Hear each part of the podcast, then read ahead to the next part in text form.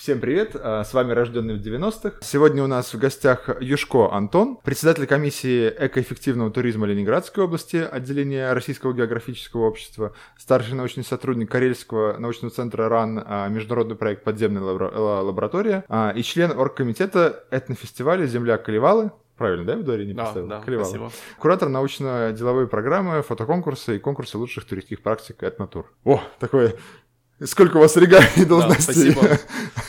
Спасибо за то, что вы прочитали все это. вот, хотя можно было бы выбрать что-то одно. Нет, ну вы не, не зря работали, получали эти должности, поэтому я считаю важным отметить каждую из них. да, спасибо. Спасибо. А сегодня мы поговорим о нескольких темах. Это региональный туризм, это региональный маркетинг и, я так понимаю, немалую часть вашей профессии, увлечений э, составляет спелеология, поэтому об этом я бы тоже считал интересно поговорить, потому что для меня эта тема, э, ну вот закрыто, я не очень мало чего знал, и в процессе подготовки пытался найти информацию, к сожалению, ее оказалось не так много на просторах интернета, может быть, я просто не те источники смотрел. Она покрыта мраком, да, естественным да, она покрыта, образом, да. Спрятана под слоями.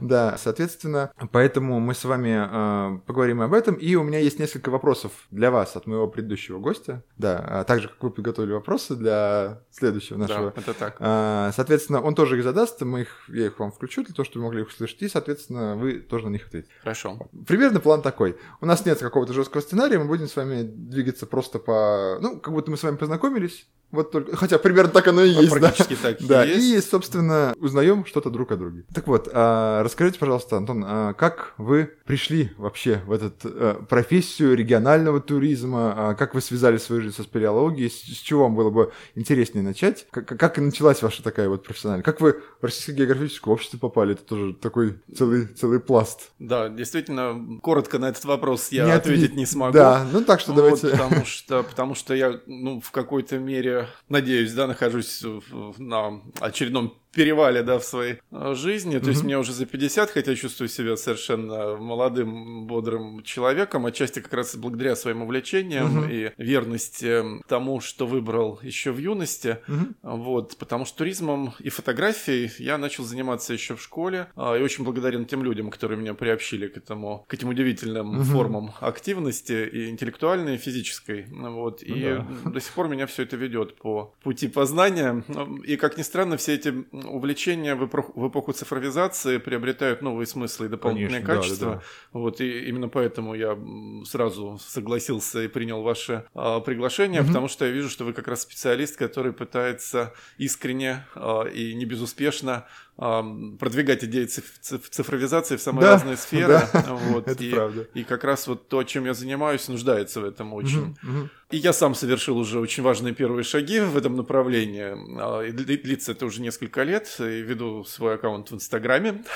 вот, хотя для людей моего возраста это не совсем а, Нетипично, да, типично, да. я так сказал. Да. То есть на днях перешагнул 2000 подписчиков. О. Для меня это достижение, потому что я не предпринимал никаких специальных действий для того, чтобы достичь этого Ну, на всякий случай, э, ссылочку на ваш аккаунт в Инстаграме мы можем оставить э, внизу под описанием ролика. Спасибо. А, Ни в коей мере, да, не навязываю, потому что там как раз вопрос территориального маркетинга, угу. я им уделяю много внимания, но пытаюсь визуализировать эти образы. Да, да, я понял. Как раз... Ну, здесь я... ваше увлечение фотографией, оно повлияло на... Да, да, вы меня укрепили в том, что, конечно, качественный контент является основой, да, то есть наших действий в сети, и вот как раз я как фотограф, любитель, но довольно высокого уровня любитель, все-таки я так себя оцениваю, потому что был амбассадором Nikon года три назад. Ничего вот, я об этом не упомянул в своей анкете, но тем не менее это очень интересный опыт в моей жизни. А, и меня выбрали именно потому, что я был фотографом, который с камерой а, путешествует по подземным мирам. Таких mm. людей не очень много. Ну да, да, а, Тех, кто рискует не только собой, но еще и дорогой фототехникой. Вот. Но так или иначе это все сбылось, все это случилось, и это тоже одна из э, тех мечт, да, то есть, извините за насилие над языком, да, которая сбылась. Вот. В моем возрасте уже возникает отдельная проблема, когда мечты начинают реализовываться, и надо вовремя находить Новые. вдали, да, то да, есть да. какие-то важные горизонты. Вот. А ну, наша жизнь преподносит столько подарков и неожиданных поворотов, что что-либо планировать намного сложнее, чем mm-hmm. раньше. Mm-hmm. То есть, возвращаемся к вашему вопросу, с чего все началось. С увлечения туризмом и фотографией в школе, а потом я выбрал для себя а, непростой путь и сознательно нашел на это. Я решил стать военным журналистом. Ого. Вот, и поступил в уникальное училище, которое находилось в тот момент во Львове. Mm-hmm. Вот, там было всего два факультета. Это факультет э, культ просвет работы. Я до сих пор дружу с лучшими представителями этой уникальной профессии, начальниками клубов, домов офицеров. Вот, да, многие да, из них уже занимаются совсем другими делами, которые, кстати, близки к пиару, угу, к угу. маркетинговой деятельности. Некоторые пошли в политику, например, а, Иван Цицерский в недавнем О. прошлом а, мэр Пскова, это угу. тоже наш выпускник. Мы вот некоторое время были на одном курсе, но тем не менее учились на разных ну, специальностях. Да, да. А журналистика военная, это, конечно, со временем стало понятно нам, что мы немножко запутали да, свою историю. То есть мы шли заниматься, конечно, журналистикой, но понятно было, что в первую очередь мы должны заниматься пропагандой, агитацией. Ну, и да, если да. в тот момент ничего не было особенного удивительного в том, что была ведомственная журналистика. Ну, да, да, вспомним да. те же отраслевые газеты, которые угу. живы до сих пор. Гудок, например, яркий пример. Вот, то есть э, журналистика ли это? Да, конечно, журналистика просто со своими особенностями и ограничениями. Угу. Вот в чем проблема. То есть военный журналист не ну, может писать обо всем, что видит. О всей правде. Вот, э, может писать об этом потом только в мемуарах. Угу. Вот, и в связи с этим я как раз хотел напомнить, что, ну, вспомнить, да, о том, что первые свои шаги уже в качестве лейтенанта, молодого военного журналиста, я сделал в газете ПВО, вот, которая располагалась в Петербурге, в центре города, на Басковом переулке. Угу. Вот была наша редакция. И вот сейчас вот все эти события, связанные с э, полетами и сбитыми самолетами, да, я воспринимаю вдвойне внимательно, потому что имею определенный базовый опыт.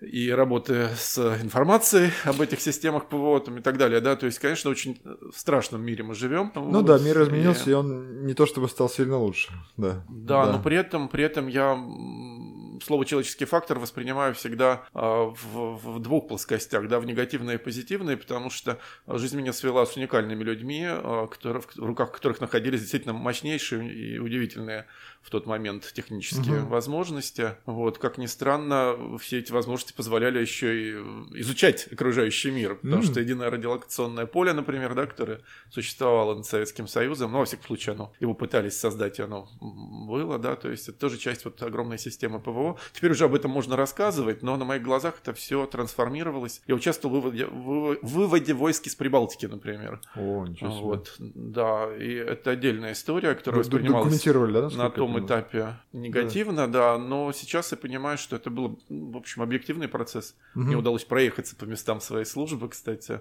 Угу. А, например, я посетил остров Муху не так давно. Угу. А, это рядом с Арима в Эстонии, потрясающей красоты этнографический природный парк, mm. вот где когда-то была одна из точек ПВО наших. И туда как раз меня обещали сослать, если я буду плохо служить. То есть у нас был образ такой, да, всех пугали ссылкой на остров Отправить на Муху, да? Да, да, да. Вот. Но этого не случилось, и теперь вот я понимаю, что не так бы это было страшно.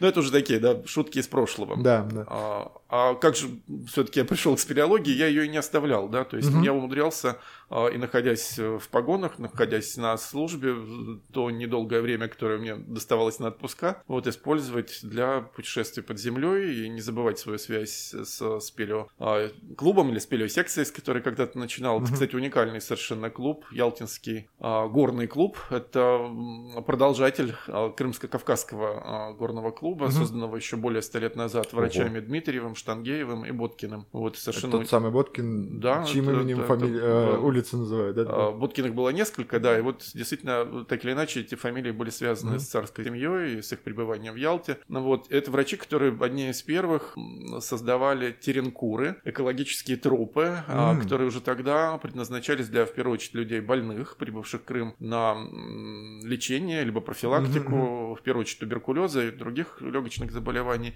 Как ни странно, Крым не только Италия и остров Капри, да, как мы знаем, вот, но и Крым продлил многим людям жизнь, а некоторых ну, даже здравница спас. такая была, да, да. Да, ну, здравница здравницей, да, но просто сидеть на пляже и ну, впитывать да, солнце согласен. недостаточно. То есть были разработаны методики, в том числе и не медикаментозные, которые позволяли вот за счет смены режимов нагрузки, да, то есть угу. людей выводить из сложных состояний.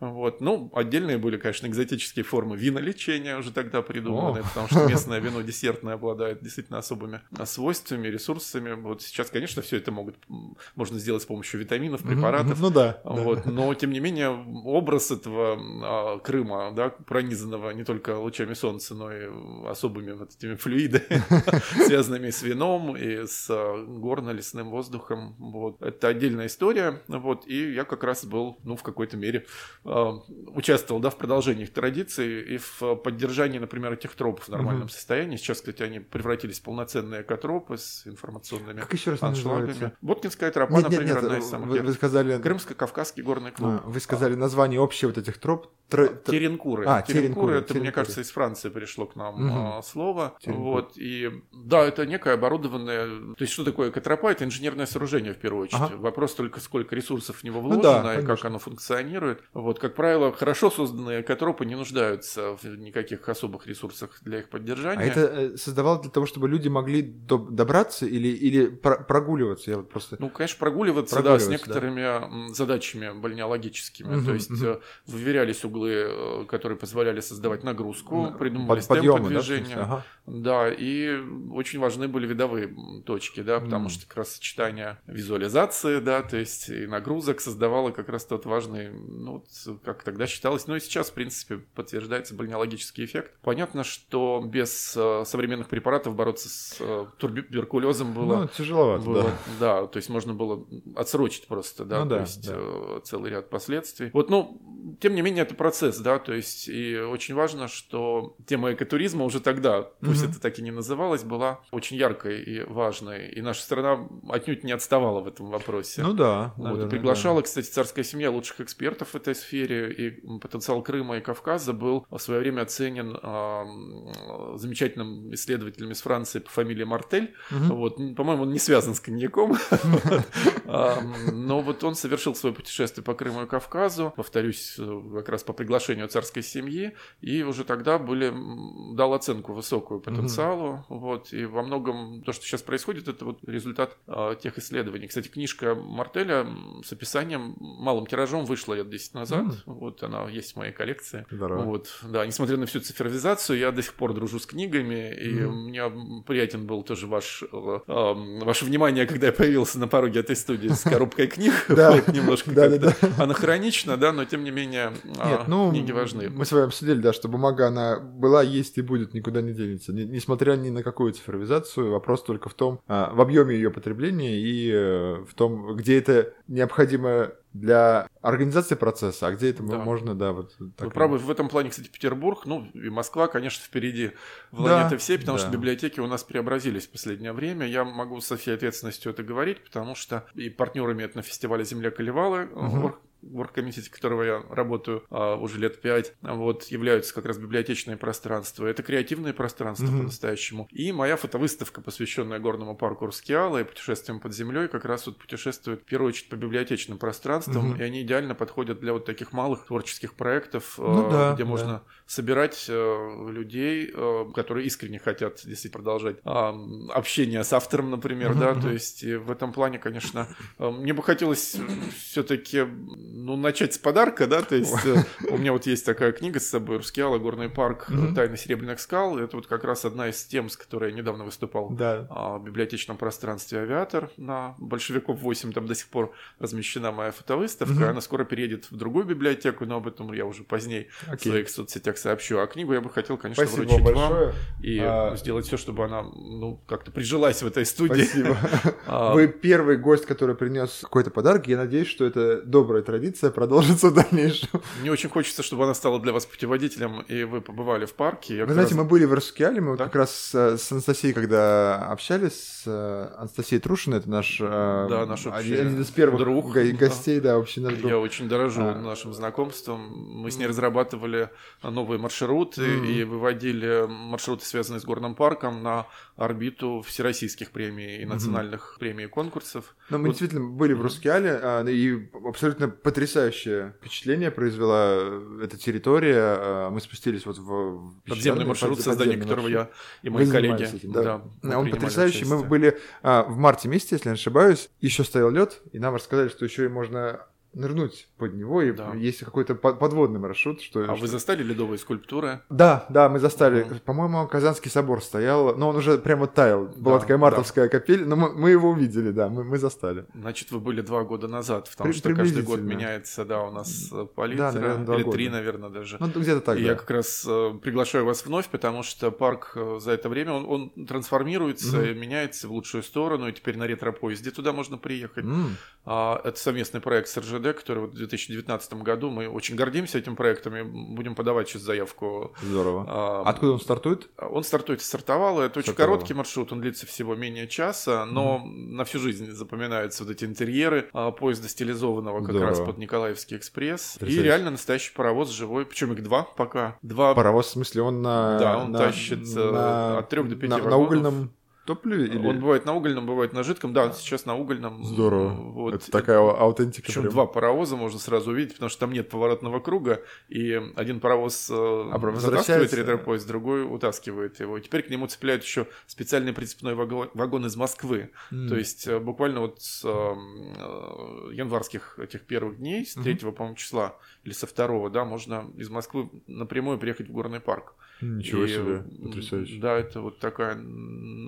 новшество. Мы добирались на автомобиле, ну, на личных автомобилях, мы просто по Карелии так... э, Дорога, кстати, тоже улучшилась с тех пор, вот как вы были. Ну да, дорога была... ещё грунтовый участок, Границы да. Да. Я повторюсь, это была весна, уже так немножко все таяло, и мы там... Вы отчаянные люди, вы молодцы.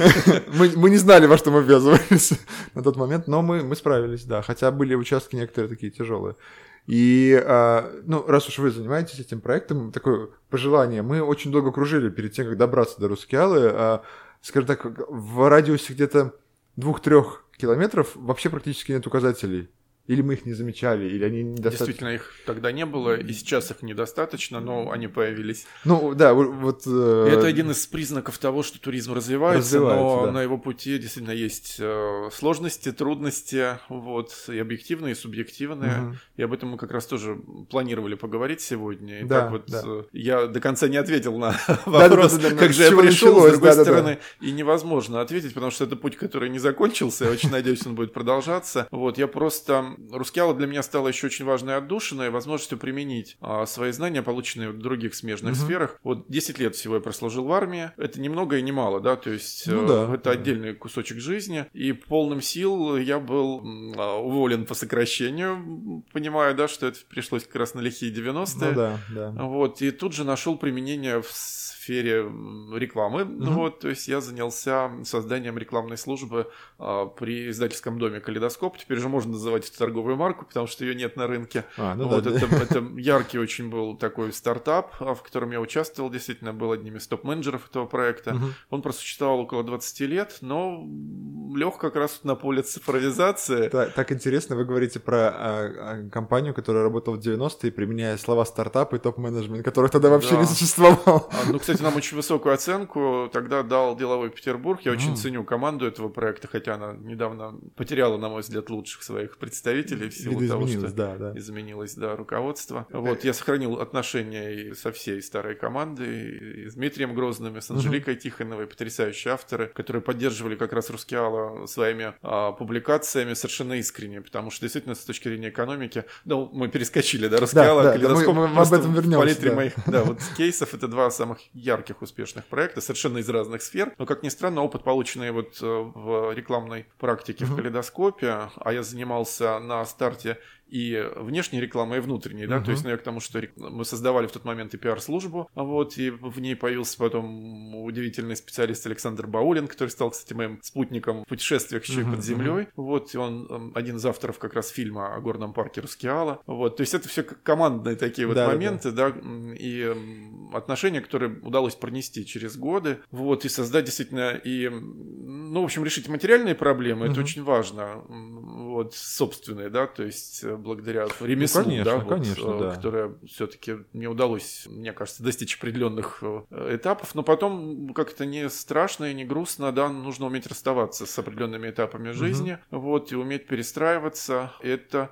это примета времени, я это понимаю, сейчас говорю об этом совершенно спокойно, но представляете, вот как бы перестройка сознания после службы в армии, да, на работу ну в коммерческой да, структуре, и, повторюсь, один из самых ярких стартапов в сфере развлекательных СМИ, вот, это был один излом, а второй излом, это действительно э, смириться с тем, что бумажные СМИ все-таки во многом а, умирают и уходят в прошлое, да, и понять, что мои опыт и знания применимы в теме территориального маркетинга, и как раз, э, и как раз вот это вот внутреннее ощущение того, что я уже чего-то достиг, да, то есть, ну и решены определенные базовые проблемы, uh-huh, uh-huh. позволили мне не броситься опять в пучину, да, вот какой-то офисной работы, не продаться задорого на чужой корабль и грести там с утра до ночи, да, вот, а все-таки заняться тем, что мне по-настоящему интересно, может быть, с потерей, потерей в материальном а, плане, uh-huh. вот, но а, я не жалею о том, что случилось, вот, я действительно смог перераспределить свои силы, спасибо, кстати, жене за то, что она с пониманием отнеслась. Да, это очень важно, я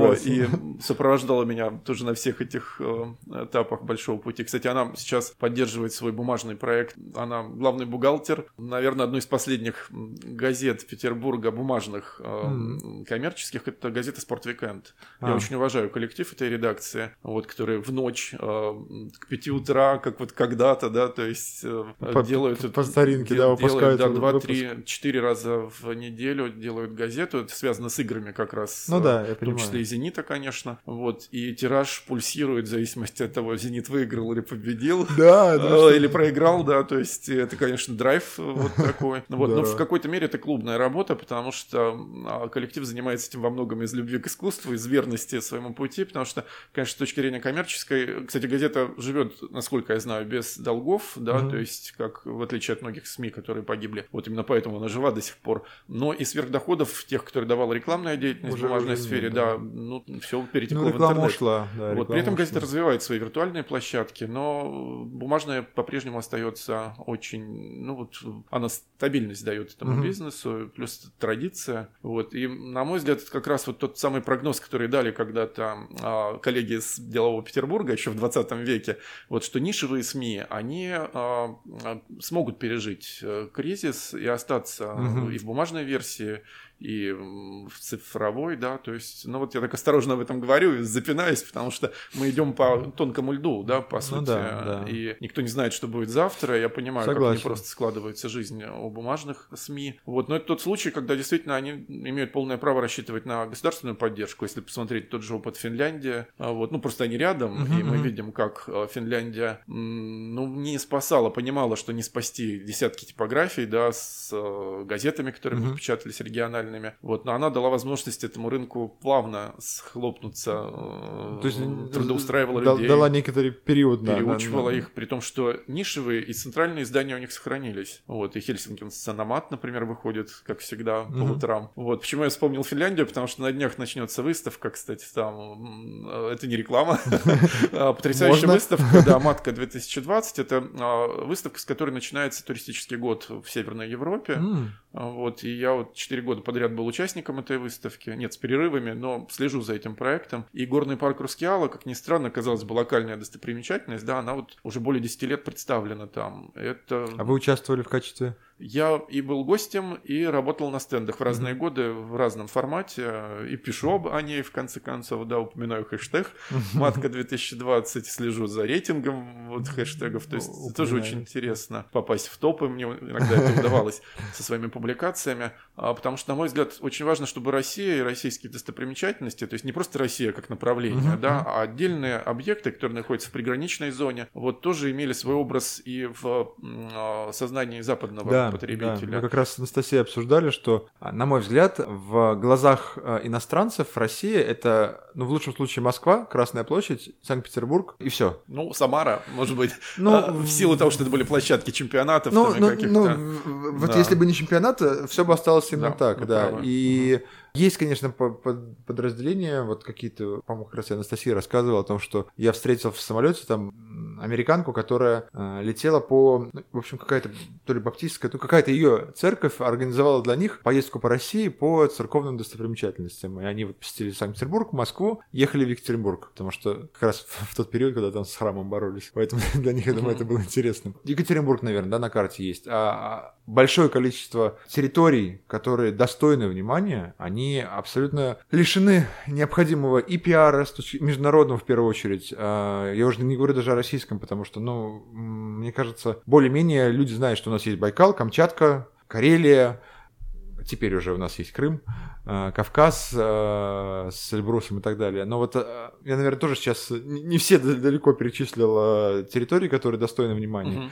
Но... Безусловно. Да, да. Алтай, конечно. Алтай, конечно, Алтай, да, естественно. Ну, Арктика вся по себе, да, сейчас потрясающее место, да. Русское географическое общество пытается превратить Арктику в зону а, познавательного туризма, но пока это очень дорогой туризм. Дорого и тяжело. Но тем, я хотел сказать о том, что, на мой взгляд, колоссальный недостаток внимания уделяется именно продвижению России как туристического места для всей, для всех жителей э, нашего маленького голубого шарика, э, потому что мы занимаем самую большую территорию, и у нас куча всего, что можно посмотреть. На мой взгляд, опять же, вот как человека, не погруженного в сферу, в отрасль, то что, то, что происходит, то, что делается, этого недостаточно, если это вообще осуществляется, потому что мне иногда кажется, что вот Россию знают только благодаря Путину и тому, что мы там бывали в Сирии и в Крыму. Вот а, а, современный иностранец, он не знает России больше ничего. Ну, в общем, я готов принять шар встречный, да, да, да. вы абсолютно правы а, в своих ощущениях. Вот я единственное, что хочу э, сказать, что все-таки делается и делается, mm-hmm. на мой взгляд, многое. Вот хотя я достаточно критично, как любой петербуржец, отношусь э, к а, устройству да, нашей страны и к деятельности. Э, ну да, это То есть я к тому, что мы вправе, конечно, требовать и ругаться, и искать, кто виноват, но важнее вопрос, что делать, и делается много, причем делается как на уровне конкретных э, людей, которые представляют свою территорию угу. и искренне пытаются, вот даже выехать в Хельсинки, кстати, может позволить себе любой предприниматель. Я ну, знаю да. владельца одного гостевого дома, который принципиально вот уже три года отчасти по моему, моему совету ездит на эту выставку, но по материальным причинам не может позволить себе там снять стенд, но он ходит со своими листовками, и это не, не, не запрещено. Угу. Ну вот, э, то есть адресно выцеливает свою целевую группу и, и выстроил уже целую систему отношений с финскими как раз предпринимателями. Угу. Вот. А вторая история, конечно, связана с русским географическим обществом, потому что оно э, пытается как раз создать образ и не безуспешно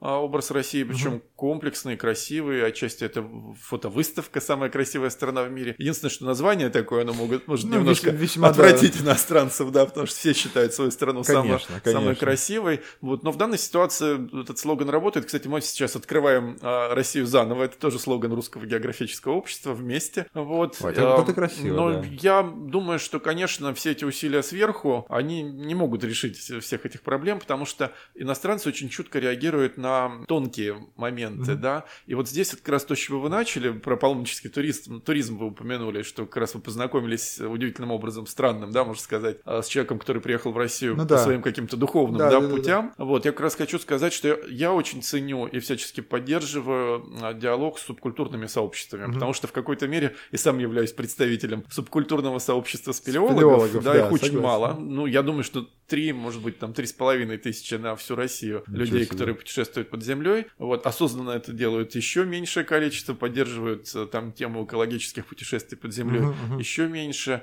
И еще меньше людей занимаются созданием экскурсионных подземных маршрутов, как я. Вот, хотя все это единое поле информационное. Вот, и, конечно, субкультурные сообщества, они выполняют, как правило, роль первопроходцев. Да. И вот в этом плане паломнический туризм это тоже э, яркий пример субкультурного сообщества. И чудо вот как раз горного парка Рускеала и этой выставки «Матка» я хочу вот рассказать отдельную микроисторию, да, о том, угу. что, оказывается, горный парк Рускеала лет 10 назад, а, и потом это длилось несколько лет, а, не знаю, как будет в этом году, это интрига, вот, стоял вместе с паломнической службой Валамского монастыря на выставке «Матка 2020». Угу. Во-первых, это было экономически выгодно объединить усилия ну, да, с, да. то есть двух структур коммерческих, вот, а во-вторых, территориально Валам и ну, рядышком это да. Сартовальский район Республики да, Карелия, да. хотя это абсолютно разные территории, островная. да, со своей да. сезонностью ярко выраженной, со своим духовным ну, цензом, да, то есть абы кого туда теперь а, не пустят. Ну, пустят, но просто Не я думаю, не- что не везде, да. а, да, не все себя будут чувствовать там Да, комфортно, да. а кто-то наоборот очень комфортно, потому что подготовился к этой поездке. Мгм. Вот, это отдельная история, кстати. Я очень советовал бы со временем пригласить сюда представителя паломнической службы Валаамского монастыря. Вот, Если потому что такая это это одна представится возможность, да. из слышу. самых мощных туркомпаний э, Петербурга, о которой как раз очень немного известно, в силу того, что а, они, ну, объективно э, более закрыты, чем обычная Ну, турфирма. конечно, конечно. Вот, э, кстати, я хотел вернуться еще и к теме с контура. Можно ли называть э, Можно, конечно, да, конечно. место, где работает наша общая подруга, да, Да, то есть да. замечательный профессионал, вот Анастасия Трушина, благодаря которой, собственно, и попал к вам. Да. Вот я тоже за то, чтобы горизонтальные связи помогали как раз нам продвигать Конечно. Эм, свои проекты.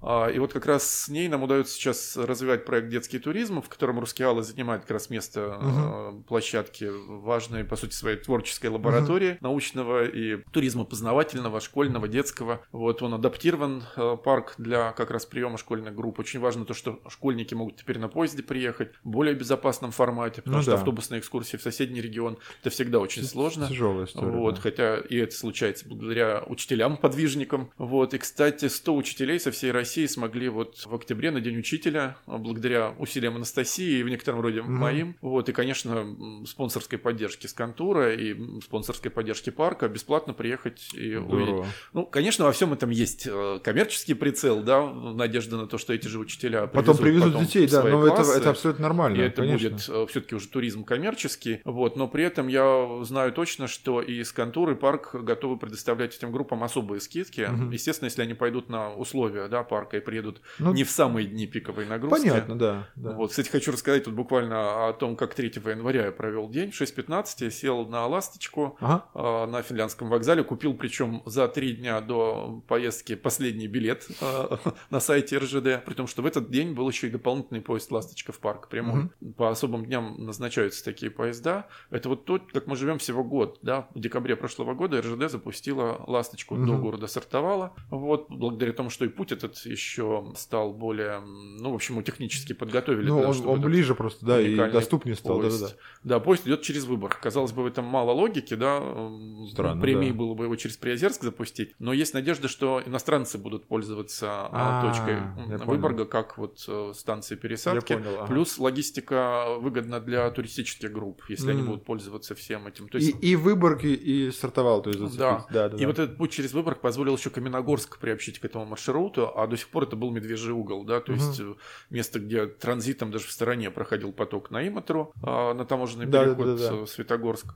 Вот. И Каменогорск теперь является важным транспортным РЖД, э, пунктом, где, кстати, велосипедисты могут а, из Петербурга доехать туда, и дальше уже а, в Иматру э, совсем недалеко по российской территориям доехать. Я просто сам видел а, целую группу велосипедистов, которые вот умеют там правильно размонтировать свой велосипед Ну и да, да. попадают как раз в правила РЖД, вот, которые не запрещают путешествия с велосипедом. Мгм. Вот, ну, там, в общем, есть определенные нюансы. Нюансы, да. Вы, кстати, сказали про паломнический туризм, паломническую составляющую. Я для себя так запланировал в, через год, больше, чем через год, в марте следующего года, в Европе между Да. Францией и Испанией есть э, Сантьяго. Сантьяго, да. Да, это потрясающий маршрут. Я Маршрут тоже- э, тоже в с- планах. Святого Иакова, он, по-моему, называется, Да, если да, точно. да.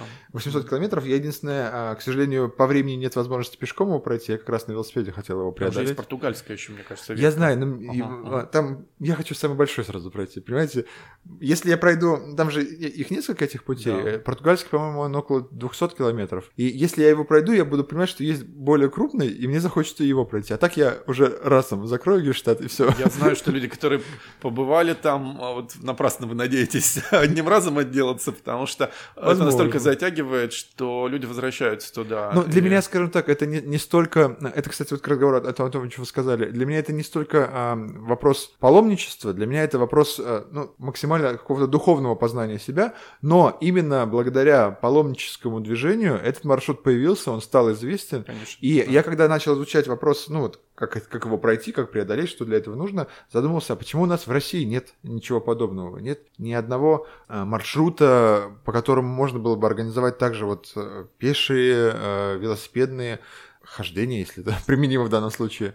Ведь э, святынь в России ну, более чем достаточно. И, ну, не знаю, там первое, что приходит на ум, это вот там Золотое кольцо. В каждом городе есть что-то, угу. что для верующих значимо, важно и так далее. Почему у нас этого не, не сделано? И почему а, бизнес совместно с э, духовенством не, не занимается развитием этого. Ведь, ну вот опять, это, это пример э, маршрута Святого Якова, он показывает, что там же миллионы людей проходят еж, да, ежегодно. Миллионы. миллионы людей. И это, и и это целая, это целая да. субкультура, потому что тебе же, тебе же выдают этот паспорт, в котором, по которому ты можешь там в определенных отелях остановиться. И это, это же целая, целая индустрия, по сути, создана. Да, это развитие территории как да, раз. Да, да. Это... И это стабильность, это плановость определенная во да, всем этом есть. Если говорить на бизнес-языке, да, об этом. И муниципалитеты там активно участвуют да, да, в этих да, проектах. И да, это целое уже не субкультурное сообщество. Да, это, это, это намного уже... более высокий проект, действительно вошедший в историю. Я думаю, что в мире, наверное, нет аналога. Ну, по крайней мере, я не слышал. Ну, ни... наверное, все-таки можно найти. Я, я просто сейчас ну, наверное, да, готов. Но попытки ведь были все-таки в скандинавское пространство связать с нами. Есть такая синяя дорога, так называемая, mm-hmm. или голубая дорога, которая связывает нас как раз с Финляндией, Норвегией и Швецией. Mm-hmm. Вот есть царская дорога. А, моя вот коллега Ольга Якименко, я бы тоже очень советовал ее пригласить как-нибудь вот сюда. Это представитель Леонтьевского центра. Она представляет здесь э, в России а, несколько международных проектов. Угу. Вот и от нее в свое время узнала о проекте «Подземная лаборатория», участником которого стал. Вот она как раз вот э, много сил отдала для создания проекта «Виаганзиатика». Вот это проект, э, который предусматривает создание единого туристического коридора из а, Петербурга в Ригу. Mm. А, причем даже в условиях вот нашей сложной политики, да, и ну, охлаждения, да. может быть, отношения с прибалтийскими. Э, ну, опять-таки, это политическое охлаждение, а люди, которые привыкли э, ну, да, мы были в Риге ездить в, в гости в Таллин и в Ригу, не да, почувствовали э, какого-то... Никто, да, не забывает этот важный путь. Я сам считаю своим долгом, да, бывать в Прибалтике и дружить, и поддерживать действительно удивительные связи, и свою собственную связь с этим пространством, uh-huh. конечно, тоже. Вот, и понимать, как как, оно устроено, это удивительное пространство. И вот, собственно, веганзиатика – это путь, да, это вот возможность как раз, правда, без религиозной а, основы, вот, но действительно на, на, на культурных нитях там нанизаны очень а, более тысячи а, субъектов малого и среднего предпринимательства, объединены этим проектом, им дана некая канва сотрудничества, угу, угу. и я вот как раз эту модель очень надеюсь э, использовать в Карелии, да, то есть она уже, по сути, складывается, но э, веганзиатика – это все-таки проект, поддержанный на уровне Евросоюза, а, да, в него были влиты миллионы евро, ну, немного миллионов, один или два, да, то есть это Ну, это все равно существенно. Да, это как раз деньги, которые было видно, как потрачены. На земле остались информационные стенды, аншлаги, но самое главное, в культурном пространстве и в деловом пространстве были проведены целые серии мероприятий, угу. событий, тысячи людей были объединены, ну, сотни, во всяком случае, да, специалистов. Я вот сам, ну, в трех, наверное, семинарах участвовал и нашел свою подземную веганзиатику. Угу. Вот, я как раз у меня даже презентация была в тот момент хм. создана, я до сих пор использую отдельные слайды. В Кохтланыме, например, мне удалось посетить с коллегами шахтный комплекс, в котором удалось сохранить, кстати, все действующие механизмы основные. О, вот это то, чем не может Рускеала похвастаться, потому что на момент создания подземного маршрута в Горном парке все металлические части были сданы местными жителями, которые действительно потеряли смысл своего существования из-за закрытия завода, да, ну, то да, есть да. э, все это произошло, к сожалению, в неплановом формате в Рускеала, а вот в Кох Кохтлаными удалось плавно а, закрыть угу. добычу сланца. И, соответственно, а, и сохранить всю инфраструктуру, всю, всю И часть сотрудников стала работниками этого а, музейного а, комплекса. да, но в, на это были тоже потрачены ну, не один миллион евро. Я представляю, вот, да. Но и проект приносит определенный доход. Была рядом попытка создать горнолыжный комплекс, но мы понимаем на фоне климатических перемен,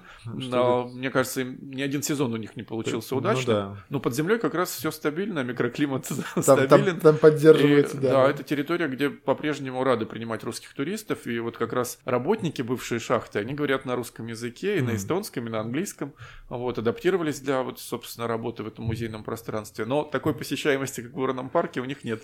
В силу, ну, объективных особенностей Эстонии, вот. Кстати, к этому музею ведут прекрасные дороги, и в окрестностях есть Видимо, малые музеи. Не только в дорогах дело. Да, да, да. Я как раз, для нас это был ориентир, мы действительно опирались на опыт. Mm-hmm. Но также мы опирались на опыт э, музея шахты Величко, например, который действует уже более 150 10 лет. Польша, недалеко от Кракова. Я там не был, но я зато к нам приезжали специалисты. Вот а, я проводил международную конференцию с коллегами по угу. Карельскому научному центру. Был одним из организаторов как раз конференции, связанной с рациональным использованием подземных пространств угу. в июне этого года. Ну, не этого, уже 19-го. 19 да, вот да. к нам как раз э, это огромная честь, что к нам на фоне всех санкционных историй, да, приехали ну, да. представители Польши, Великобритании, кстати, вот, Германия. Здорово, здорово. Э, Финляндия, конечно, да. У финнов у нас очень много общих тем. Ну, конечно. Вот. Во-первых, и... Карела для них, в принципе, не, не пустой звук, да, бывшей да, территории, Карелия поэтому... Нас... Карелия это вообще единое большое этнокультурное пространство. Да, у да. финнов есть своя Карелия, у нас своя, и мы, конечно, не делим их э, жесткими административными границами. Кстати, Ленобласть с Республикой Карелия тоже может побороться за право использования бренда, потому целом, что да. и Выборгский, и Приозерский районы тоже Карелия, да, и даже да. кусочек Всеволожского района. Если Согласен. говорить об этнографии, то десяток народов, да, то есть не только Карелы, э, и, и Жора, и ну, да. Водь, ну, и Чуть. Все финно здесь. Конечно же, Вепсы, да, Вепсы, то есть да, это, да, да. это все часть огромного пространства. Да. И языковая, да, палитра, это же тоже отражение финно-угорского мира. Да, да, да. И вот наш этнофестиваль «Земля Колевалы» начнется э, на Заячьем острове в Петропавловской крепости. На старых картах у этого острова есть совершенно конкретное название. В петровские времена его называли э, Янисари. Вот, это вот такое финно-карельское название, да, да. карело-финское. Да. Вот, Зайчий остров. Зайчий остров, Янис да, это заяц. Да. На карте Карелии есть Янис Йоки, это Янис Ярви, Янис угу. Мяки. Вот это все с зайцами связанные раз... это реки, холмы, да, да, да, горы. Да. Вот. Угу. А, давайте мы так с вами уже 40 минут аж проговорили. Да, да, ну, да, очень, давайте попробуем дальним. структурировать. Конечно. А, я бы хотел на, ну, пока на трех темах остановиться важных. Хотелось бы больше поговорить о вот вашем проекте в Рускеале, с чего вы начинали, потому что работа проделана колоссальная, я так понимаю. Как сейчас этот проект, ну, то есть его нынешнее состояние и какие планы ближайшие есть? Можете рассказать об этом? Да, спасибо а, большое. я забыл, прошу, да. мы, мы вроде договорились на ты, но я снова на, на вы, надо как-то... Ну, вы, главное, да, видите да, какую-то да. линию, а, и, ну, может быть, на вы все-таки. Давайте, хорошо, да, чтобы, да. Петербург. Да, договорились.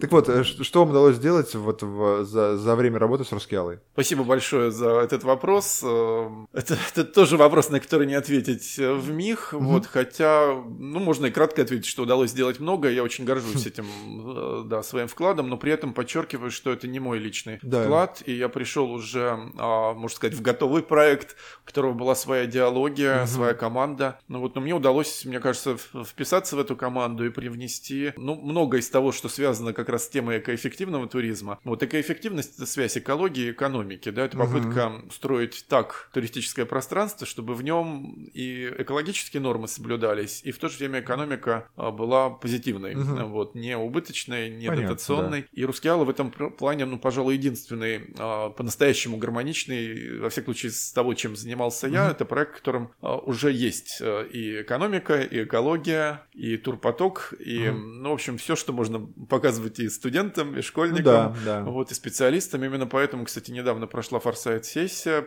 организованная по линии ОСИ, это агентство стратегических инициатив. да, да, ну да. вот, ну, немножко грустно, да, что нас заметили тогда, когда уже есть успехи, потому что ну, да, стартапам да. как раз э, поддержка нужна а, на этапе, Больше, когда конечно, они только да, выбирают да. свой путь. Вот Рускеала в этом плане уже полностью готовый успешный кейс, который вот сейчас подхвачен еще и волной федерального угу. интереса. Вот, и опять-таки это тоже предмет для гордости, потому что нас э, увидели, на нас обратили внимание, в нас поверили. Вот, и РЖД просто так не запускает поезда, потому что все-таки ну, конечно, они сами должны гарантировать конечно, конечно ритмику этих путешествий. И бывают периоды, когда туристы неохотно едут в сложную погоду после праздников. Ну, да, да. Вот, поэтому это все взаимные гарантии и взаимная, конечно, взаимная уверенность ну, в успешности в целом да, проекта и в некой... Ну, в общем, это все общие слова, а на деле это, конечно, огромное количество труда, и я сам э, вспоминаю теперь уже э, с некоторым таким драматизмом, да, то есть как я путешествовал на личном автомобиле. Угу. Более 10 лет назад приехал приехал в горный парк впервые,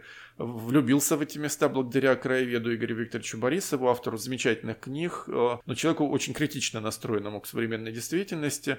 Ну вот, я в этом плане на, на его фоне конформист.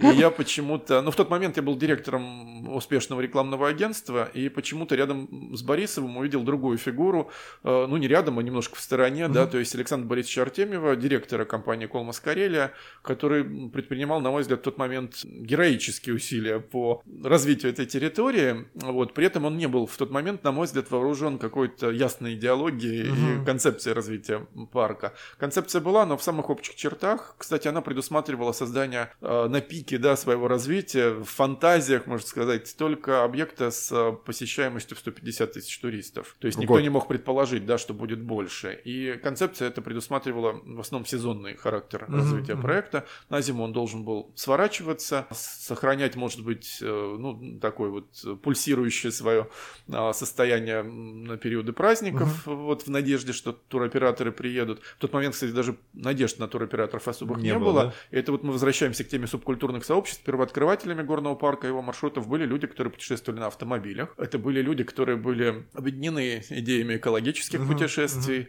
угу. можно сказать, странствий таких вот свободных, да, то есть я считаю, что мы должны быть благодарны этим людям, хотя сегодня они как раз и находятся в числе, может быть, негативистов, да, то есть mm. они не узнают парк, да, то есть ну, многие из них для, пишут, для них что, стал совсем не такой, что как да, раньше. это уже не то романтическое место, куда они приезжали, но надо просто сделать поправку на то, что как раз эти люди умеют отключать реальный негатив, который они тогда видели в ну, своем да, сознании. Да, да, да, в тот да. момент это была техногенная свалка, и только вот продвинутые интеллектуалы могли видеть в ней образ будущего парка согласен, с его согласен. действительно прекрасными мраморными стенами, с его этими озерами. Да, да. А, вот, но тем не менее вокруг валялись обломки автомобильного предприятия. Это был и автобат, угу. вот действительно воинская часть. Солдаты Дембеля по мраморным штольням в 70-е годы путешествовали неофициально, оставляли жуткие автографы на стенах.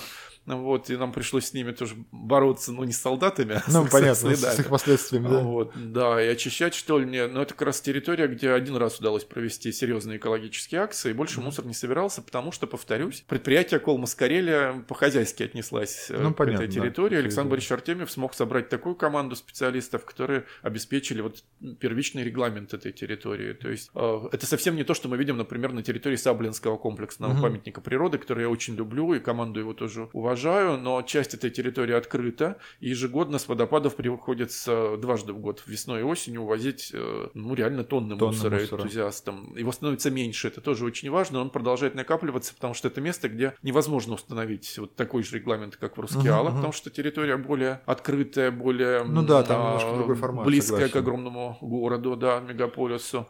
Вот, что-то меняется, но очень медленно в сознании наших соотечественников. Ну, надеюсь... Тем ценнее субкультурные сообщества, согласен. которые несут вот эту вот экологию экологическую идею. И Рускеала в этом плане, несмотря на то, что Саблинскому памятнику природы комплексному, да, 20 лет вот недавно uh-huh, исполнилось. И Рускеала примерно 20 лет назад начала свое развитие как эко-туристический объект. Но в Рускеалу удалось добиться результатов, на мой взгляд, более ярких. Но Саблина не останавливается. Я недавно был там в гостях, и мы как раз обсуждали перезагрузку да. комплекса. Ну, посмотрим, как это будет. А чего ждать в Рускеале в ближайшие там 5-10 лет, каких изменений, что, что планируется, может быть, есть какие-то при, приоткрыть эту завесу. Да, согласен, вот что тоже вопрос очень верный. Ну, во-первых, есть, конечно, часть ожиданий непредсказуемых, я этого да. очень боюсь. Ну, вот, потому что приезжают вот регулярно, то есть намного больше стало людей со своими предложениями, да, творческие mm-hmm. коллективы приезжают э, и привозят проекты, которые, ну, на мой взгляд, не всегда вписываются в концепт э, парка. Ну, вот один, один из них это «Обитель ангелов», например, но вот как раз это момент провокативный, то есть ну, на момент, когда они привезли свой проект, э, мне казалось, что это не совсем созвучно э, парку, но когда они его реализовали с разрешения, опять-таки, Александра Борисовича Артемьева, э, в общем, это выглядит очень нормально. Mm-hmm. То есть я не скажу, что полная гармония. Это отдельный купол, угу. полупрозрачный, очень современный, и в нем внутри собраны очень передовые произведения двух авторов а, из дерева. Причем угу. все сделано бензопилой, достаточно грубо, но та а тонкость. Мы этого не видели, когда были. Это вот появилось только что. А, это проект, да, который совсем. вот открылся буквально в ноябре, вот, и он как раз помог поддержать интерес к парку в межсезонье. Mm. Ну вот, хотя и подсветка сама по себе тоже недавно организованная ландшафтная, ну, сравнительно недавно, 10 лет уже, как мы ведем ну, эти да, эксперименты, да, да, но в таком масштабе а обновленная обновленная подсветка радует глаз в такое вот время мрачное, да, то есть 16 буквально часов, э, ну, совсем недавно, первый сезон. Так что приезжайте, вы увидите много интересного. Да, я понимаю, что «Обитель стоит, ангелов» стоит... это вот, ну, ощущение, что это временный проект, купол он такой полупрозрачный, полумягкий, угу. вот, но внутри э, экспозиция, которая может трансформироваться, сменяться. Это удивительный творческий коллектив, никакого прямого отношения к парку не имеющий. Вот, они могут в любой момент сняться, да, как вот, ну, некий цирк Шапито, да, да, да, то есть переехать в другое место, но пока прикипели друг к другу. Прекрасно, надо и, будет и, да, посетить и еще разок. Рускеала в силу того, что она еще немножко обрастает территориями, до сих пор это было 32 гектара, с недавних угу. пор 44, потому что угу. территория мраморного завода, да, подстыкована теперь к парку. Угу. И вот а, это зона развития еще одна, а, где будет технологический цикл добычи мрамора. Судя по всему, мы сможем его воссоздать, показать, как он угу. перерабатывался на известь, зафиксировать, может быть, все-таки реконструировать. Пока вот сейчас вопрос открытый. Невероятной красоты остовы труб для обжига извести, да, которые стали символом, собственно, угу. этого места, но они находятся в полуруинированном состоянии. Что с ними делать? Реставрировать, либо создавать реплики. Пока вот на этом этапе зависли. У каждого ну, решения понятно, своя да. цена. Вот это объект культурного наследия. Конечно. Вот и отдельные зоны парка тоже имеют такой статус, поэтому что-либо делать быстро нельзя. Нужно привлекать специалистов, это и деньги, и время, но тем не менее процесс этот идет. Вот, и тем ценнее подземный комплекс, который да. нам удалось все-таки реализовать. Кстати, тоже не быстро шел этот процесс. Исследования заняли несколько лет, реализация угу. 3-4 года проходила, и ресурсы, тот же Артемьев Александр Борисович находил на все это не сразу, и это ресурсы не парка, а других э, подразделений его бизнеса. Угу. Он ательер, ресторатор, вот, и мог бы эти деньги прятать в подушку, Понятно, как делают да. многие, вывозить за границу, да, да, да. И, и, да, со своей семьей жить по соседству, там, в коммуне Ламанси на той стороне. Угу Финляндия, вот, но он не сделал этого, и он действительно связывает свое будущее, как я вот понимаю, его с городом Прекрасно. Сартовала, с растущим турпотоком, с необходимостью действительно людей кормить, а, создавать ну, да. для них особые комфортные условия туризма, и это человек, который совершенно по праву стал человеком года в Карелии угу. в прошлом году, по-моему, вот, но человеком, который несет свою тоже очень непростую нагрузку социальную. Я представляю, да. Вот, к нему приходят теперь уже с просьбами самыми разными, вот, и надо тоже понимать, что э, его жена, кстати, занимается благотворительностью, угу. и фонд «Обычные люди» проводит ярмарки благотворительные, и фестиваль Карельской калитки, это тоже их проект, очень яркий и интересный, я тоже к нему косвенно причастен, вот. В общем, это целая история, ну, да. а в парке, я думаю, мы будем видеть э, рост количества вот как раз э, и партнерских, и собственных mm-hmm. проектов в сфере событийного туризма. А об этом как раз я и рассказывал на площадке национальной премии Russian Event Awards, где мы, кстати, с Анастасией тоже пересекались, mm-hmm. потому что она свой проект детский туризм представляла там, а вот заочно, правда, представлял директор компании. Mm-hmm. Вот. В общем, это все единое поле, где мы действительно экспериментируем, и я уверен, что парк будет не только каждый месяц. Сейчас уже вот можно сказать, что в 2020 году почти каждый месяц в парке будет происходить какое-то событие. Скорее всего, да. мы доведем количество этих событий до еженедельного. Ого. Но среди них будут и малые события, да, на уровне там анимации угу. тематической, да, и это тоже уже есть этнографические коллективы. Один из них это Верия, мои давние партнеры, потрясающий коллектив детско-юношеский, угу. да, Маргарита Бережная. Очень бережно, извините за каламбур, да, относится к народным традициям. Вот. А, а другая часть это люди, которые приезжают из других регионов, повторюсь, со своими проектами. Отдельно это спортивные мероприятия, это тоже событийный туризм. Это э, самое яркое событие, которое вошло, кстати, в топ событий России, это Рускеала Экотрейл. Э, в конце июня состоится очередной Экотрейл. Кстати, это гран-при Всероссийской премии Russian Event Awards. А парк, как фестивальная площадка, занял третье место третье. в России. У нас были очень серьезные конкуренты. А, первый а, Алтай, да, по-моему, что-то? По-моему, Иркутск все-таки. Ну, я не помню точно. Ну, Это отдельная история. Да, да. Окей, Хотите, хорошо. зовите еще раз. Расскажу о них, но лучше звать как раз носителей знаний. Да, людей, да, которые, кстати, к нам тоже приезжают за опытом. Это тоже важно. Ну вот, я надеюсь, что как раз буду вам а, целый список Я только рад буду предоставлю тех, кто да, приезжал в парк за опытом и делился с нами тоже крупицами своего опыта. Понятно, что все эти проекты штучные. Это проблема в том, что мы результат очагового роста и результат как раз ну несистемного развития, да, угу. то есть, но как раз системности, вот аналог с авиаганзиатикой, мы можем, вот эти очаги, эти опорные точки, да, могут стать и уже становятся примером для других, вдохновляющим угу. примером, а еще очень важно, они дают возможность малому бизнесу э, формировать целые сообщества вокруг. Я вот ну, знаю, да. пошел, кстати, 3 января, возвращаясь к истории да, да, этого да. дня, вот, э, день был тяжелейший, все ждали снега, снега нет, снега э, нет да. был гололед. Ага. Я сам упал, к сожалению, на территории парка, потому что сошел с а, рекомендованной тропы, тропы, которая, кстати, была обильно посыпана крошкой. Угу. Это, кстати, не соль, это крошка гранитная и мраморная крошка. Ну, которая, Благо у вас ее должна как, быть. Как в Скандинавии, да, посыпают теперь дорожки угу. вот по финскому опыту как раз. Вот, но сошел с дистанции. Почему? Потому что мне надо было проверить, открылся ли гостевой дом, который вот э, уже два года строился рядом. Угу. Вот, и действительно он открылся. Вот, и так получилось, что я с фотоаппаратом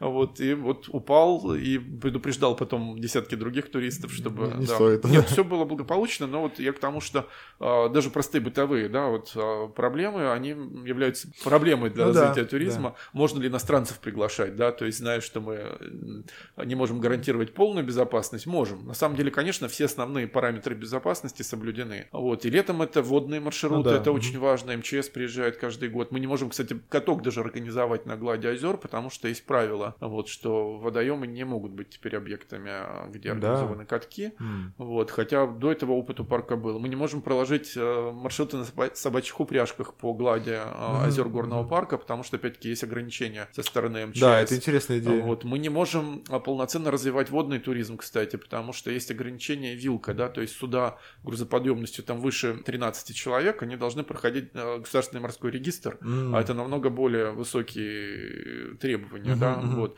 а все остальные могут заниматься только частной там коммерческой полулегальной ну, понятно, деятельностью. Да, да. Для Карелии это критично. Вот, согласен, поэтому путешествие согласен. по шхерам на малых судах это исключительно результат договоренности с конкретным капитаном. Угу. Вот, и повторюсь, больше 13 человек на этом судне не может быть. И из-за этого в эту вилку попал наш уникальный самоходный понтон, угу. который, кстати, создан специалистами из Выборга. И вот это пример экоэффективных технологий, которые с моей подачи появились в парке. На электродвигателе платформа, которая способна вести 30 туристов, может вести не более 13. Вот. И поэтому и группы на подземном маршруте летом у нас ограниченное количество, там, да. 15 человек, из них два это гид и сопровождающий. Соответственно, 13 человек садятся на платформу Жалко. с капитаном или 12 плюс 1. Ну, в общем, там вот эти вот нюансы, мы вынуждены соблюдать эти ритуалы, хотя они избыточные. То есть я к тому, что вопросы безопасности, наоборот, в парке слишком, на мой взгляд. Угу. Мешают развитию непосредственной эффективности. Ну, во всяком случае, ограничивают, ограничивают да, развитие. Да, с другой да. стороны, мы понимаем, что живем в России, если разрешить все, ну, а, да. то тут же начнутся перегибы на местах, и это, это отдельная история. Согласен, вот. согласен. А, в то же время, да, тема квадроциклинга, например, mm-hmm. да, то есть вот замечательное предприятие Терра Нордика в окрестностях парка организует путешествия на мото а, средствах, причем и зимой, и летом, это и снегоходы, mm-hmm. и квадроциклы. Я, например, все равно до конца не понимаю, как можно такой туризм называть экологичным а, или экологическим. Ну, да, вот, есть вопросы. Э, есть средства... Не, не на электродвигателе Транспортные, да, тоже бензиновые либо дизельные, но которые позволяют вести сразу группу и с меньшими, там, допустим, последствиями да, для да. окружающей среды. И это отдельная тема. Вот на площадке нашей комиссии мы развиваем сейчас сотрудничество с производителем вездеходов mm. БВ-206. Вот эта компания «Восток-Запад». А, и они создали при себе турфирму, которая на самом деле является... Формат у нее общественной организации, называется на «Русское вездеходное общество», mm-hmm. по аналогии с Русским географическим ну, да. обществом. Вот, и мы действительно разработали целый ряд маршрутов по Ленобласти, по Карелии, а, и сделали некоторые из них действительно коммерчески выгодными. Uh-huh. Но, повторюсь, благодаря использованию самого экологичного вездехода, экологичный он потому, что у него мягкая гусеница, и потому что он действительно, ну, расход горючего uh-huh. не, не таков. А, и действительно современные двигатели позволяют вести сразу полноценную группу ну, до да, 17 да. человек. Вот, а квадроциклы в этом плане более уязвимы ну, для критики, Согласен, потому что да. они разбивают старые финские дороги, по которым, uh-huh. собственно, мы проводим эти путешествия, и везут всего два человека, и это травмоопасно. Вот. Но в то же время люди подписывают определенные там... Ну, соглашения, да. Соглашения, да, берут на себя часть э, ответственности. Угу. Вот я ни в коей мере не за то, чтобы этот туризм был закрыт. Нет, я к тому, чтобы расцветали все цветы, чтобы мы просто обменивались информацией и видели действительно новые маршруты, понимали, как ими пользоваться. А, это отдельная история. Ну, да. Вот, и Карелия сейчас по этому пути идет семимильными шагами в силу Согласен. того, что развиваются дороги это как раз а, очень хороший пример взаимодействия и местных муниципалитетов, uh-huh, uh-huh. и частные инициативы, и поддержки сверху. Вся проблема в том, что я не понимаю, как это экстраполировать на другие регионы, потому что... Не, ну потому да, что... это не очень масштабируемая история, потому что ну, слишком много участников должны да. согласиться работать для достижения одной цели. И да. государство должно тоже выдерживать определенные обязательства да. и сделать э, правила для вхождения в эти программы более мягкими. Но угу. проблема в том, что настолько часто да, мы сталкивались в прошлом с разворовыванием этих средств программ ну, да. самых разных, что государство сейчас тоже перестраховывает. Я как участник программы, да, вижу, что для того, чтобы ну, субъект малого или среднего предпринимательства стал участником, он должен собрать такую проектную документацию, если mm, мы говорим о гостевом понятно. доме, об экотропе, как инженерном сооружении, о том же горном парке. То есть горный парк смог, вот, ну, насколько я знаю, один раз пройти до конца эту процедуру э, для того, чтобы получить помощь в виде создания участка дороги 800 метров. Это бесценно, это тоже очень здорово. Э, более 40 миллионов рублей было получено, ну, опять-таки, кем? Не парком, а автодорожной компанией, которая выиграла а, тендер, тендер, причем со второй попытки. Вот, на это ушло несколько месяцев даже. А парк должен был за свой счет сделать проектную документацию довольно дорогую. А это не дешевое и мы, и мы шутили даже, да, что нам за счет этой проектной документации уже можно было гравием отсыпать да, эту будущую да, да, дорогу. Вот, но в целом, конечно, сейчас этот участок дороги потрясающий, он, он а, снабжен еще и он электрифицирован, угу. и пешеходная дорожка. Действительно, эти деньги потрачены. А этот участок стоит столько. Это объективно так, поэтому, когда там говорят, есть где-то разворовывание, надо вникать в детали, надо да, понимать. Конечно. Похожая история с логотипом Петербурга. Я не знаю, да, я да, бы да, очень да. хотел коснуться ее, потому что разработчиками являются люди, которые консультировали парк когда-то, причем ага. бесплатно это делали. Это компания SPN Communications. Это люди, которые действительно пробуют свои силы сейчас в сфере территориального маркетинга угу. и не раз проявляли себя. Это уникальная компания. И вот мне кажется, просто если вчитаться все-таки в суть этого контракта, да, то есть э, в результате которого родился этот логотип угу. всеми уже кем угодно раскритикованный, э, мне кажется, они справились достойно со своей работой. И это вообще, по-моему, сколько я помню, два тома технической документации о том, как и ну, где видите, его использовать. Здесь, здесь же не все погружаются в, в И эта работа стоила тем да, денег, да, которых... Да. И более того, они честно выиграли тендер, потому что были предложения на суммы там дороже на миллион, насколько я помню. Но я согласен, что в этой сфере есть люди, которые готовы бесплатно дарить свои результаты. Ну, Петербург да. нам дорог всем. Вот. И они взялись действительно за очень непростую изначально согласен, согласен. тяжелую работу. Вот. И что-то подобное мы сейчас переживали э, в позитивном совершенно контексте с э, крымской историей пещеры Таврида. Угу. Вот, когда мы, ну, группа, да, то есть куда были привлечены, конечно, в первую очередь сотрудники университета местного, а вот, который будет курировать и курирует уже этот проект. Это отдельная история, угу. да, то есть можем, да, к ней перейти сейчас? А, Или лучше? Давайте пока. Да, да, да. да. да. Ну, так, условно. Все связано, да? Да, да, да. Я понимаю, что все очень так пронизано, как, кровеносная система. Условно завершая так, наш разговор о Рускеле, хотя я понимаю, что мы еще к нему несколько раз вернемся. У меня вот такая мысль возникла, что мы когда проходились по, ну, по берегу этого карьера, почему-то у меня была такая мысль, что было бы здорово, если была возможность поставить палатку и встретить рассвет и закат вот прямо на, на берегу. Это было бы очень не на берегу, как правильно это сказать? Ну, вот у вас проложена тропинка. Ну, вот берега, и ну, более того, мы же пытаемся теперь э, к техническим названиям применять природные, карьер называем каньоном, хотя это исключительно Каньон, ну, ну, да, э, да, окей. да, маркетинговый ход. Вот, и каньон надо кавычить вообще, для чего многие турфирмы не делают. Вот, хотя он выглядит как каньон, вот, но, ну, конечно, да, каньон да. совершенно другой с точки зрения географии. Согласен, река должна постараться. Вот, да. и да, у него могут быть берега и борта, вот, и слава богу, кемпинг есть в планах, угу. и более того, недалеко от парка уже есть э, партнерская площадка, это хутор елки так называемый, угу. где кемпинговая зона уже развивается, и там можно поставить палатку, правда, немножко в стороне, но там другие пейзажи открываются. Ну да, да, Карелия богатая. Плотина старая, да, есть. Эм, есть Soul Camp, например, который организован был по легенде сыном Нагиева и пережил уже два или три сезона, вот, и это такой гламурный, да, угу. есть тема глэмпингов, да, то есть да, да, да, гламурные да. кемпинги, один из них папоротник в районе Лагденпо Охья тоже ориентируется на успех парка, вот, но тем не менее находится от него mm-hmm. в 50 километрах. Вот, и таких проектов сейчас будет э, несколько, да, мне тоже это очень импонирует, но надо понимать, что а, в какой-то момент была пройдена развилка, это то, о чем я ну, говорил да. у горного парка Рускеала, либо все-таки это объект камерный а, регионального значения с э, посещаемостью до 100 тысяч туристов mm-hmm. в год, и то это уже ко многому обязывает, потому что мы должны решать конечно. вопросы безопасности, в первую очередь туалеты для всесезонного ну, да, туризма, да. туризма, конечно, система канализации автономная должна быть э, организована, потому что, ну, если мы принимаем автобусные группы и даем гарантии туроператорам, а у людей нет возможности решить банальные Согласен, санитарные да. и бытовые проблемы, вот, или отогреться где-то, да, то да, есть да, да. в кафе, либо в специальных э, пространствах, так вот развитых в Финляндии, например, угу, угу. вот, то, в общем, никакого туризма не будет, да, конечно, он будет конечно. по-прежнему нишевым, Сервис по-прежнему не уходит, субкультурным, да. да, для людей, которые вот готовы сами себя обеспечивать где угодно. Да, да. А таких людей не больше, там, 10% в лучшем случае. Вот. Ну да, здесь, здесь вопрос такой, когда и развилка надо была принимать при... решение, да, да. Поэтому палатку, к сожалению, на территории горного парка, увы, ну, увы. лично для вас, наверное, да, извините, слушайте. Мы с вами это а, не под запись Для кинопроекта какого-то, да, чтобы действительно снять какой-то образ. Кстати, киногруппы парк принимает регулярно, и им, конечно, разрешено очень много, кроме уж совсем запредельных ну, э, взрывов каких-то. Вот все это теперь можно делать виртуально. Вот, и э, «Морские дьяволы» снимали одну из серий на территории парка, и фильм с криминальным, с Епифанцевым, с криминальным подтекстом. Э, У Епифанцева разбивают другие. Кремень, да, то есть вот тоже снимался в парке и «Охота на пиранью 2».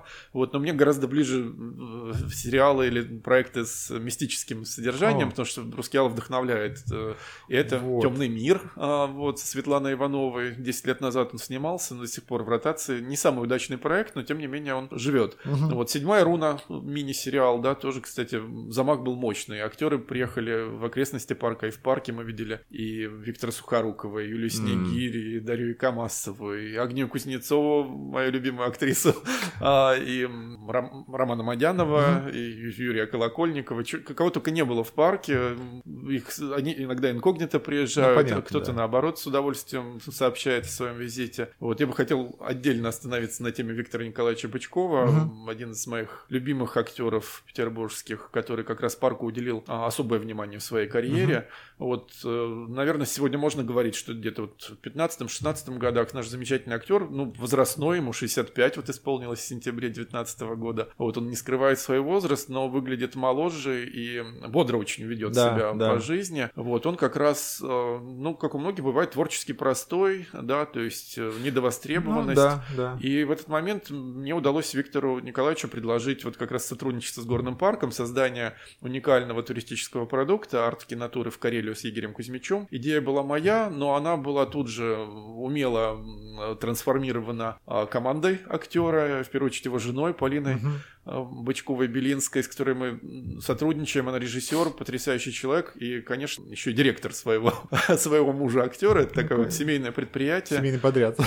Да, Туроператор Скантур внес колоссальный да, тоже да, вкладывает. Да. И это, это потрясающий опыт, мне полтора кажется. года просуществовал этот продукт. Он и сейчас существует в виде предложения для корпоративных поездок. Это, вот, это но, очень, да. к сожалению, аудитория этого продукта с той ценовой планкой, самой высокой, кстати, для однодневных туров, угу. она, ну, в общем-то, исчерпалась. Да? Но это были более 40 поездок за полтора ну, года. Немало, и каждая да. из них была спектаклем. Вот. И это финалист Всероссийской премии «Маршрут года». Это очень здорово, Отчасти да. я тоже как раз выводил пригласил его на эту площадку. Мы бы были лауреатами, если бы не а, болезнь вот в самый ответственный момент. Виктор Николаевич просто был перегружен работой mm-hmm. и не смог поехать, потому что приболел на финал этой премии. Жаль. Но диплом а, финалиста Всероссийской премии «Маршрут года» у нас есть, и он, конечно, это достижение Здорово, да, и это... горного парка, и туроператора, с контур, и во это многом мой опыт. личный тоже кейс, которым да. я очень горжусь.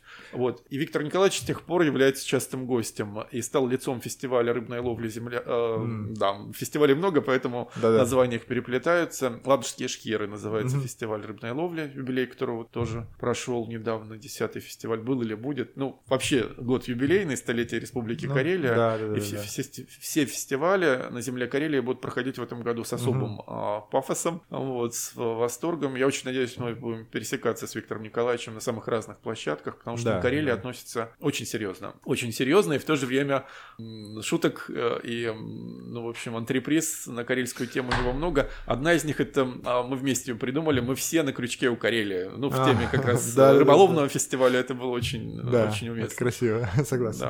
А, давайте чуть больше в нашем разговоре уделим внимание а, спелеологии, вашему вот э, увлечению. Да, да. да а, я вначале, прежде чем мы начнем, хотел бы э, озвучить вопросы, которые были заданы предыдущим моим гостем. Я их сейчас включу нам. Я тоже пещера, собственно говоря. Mm-hmm. А, какой-то пролом, или это может быть грот, или что, что, что такое пещера?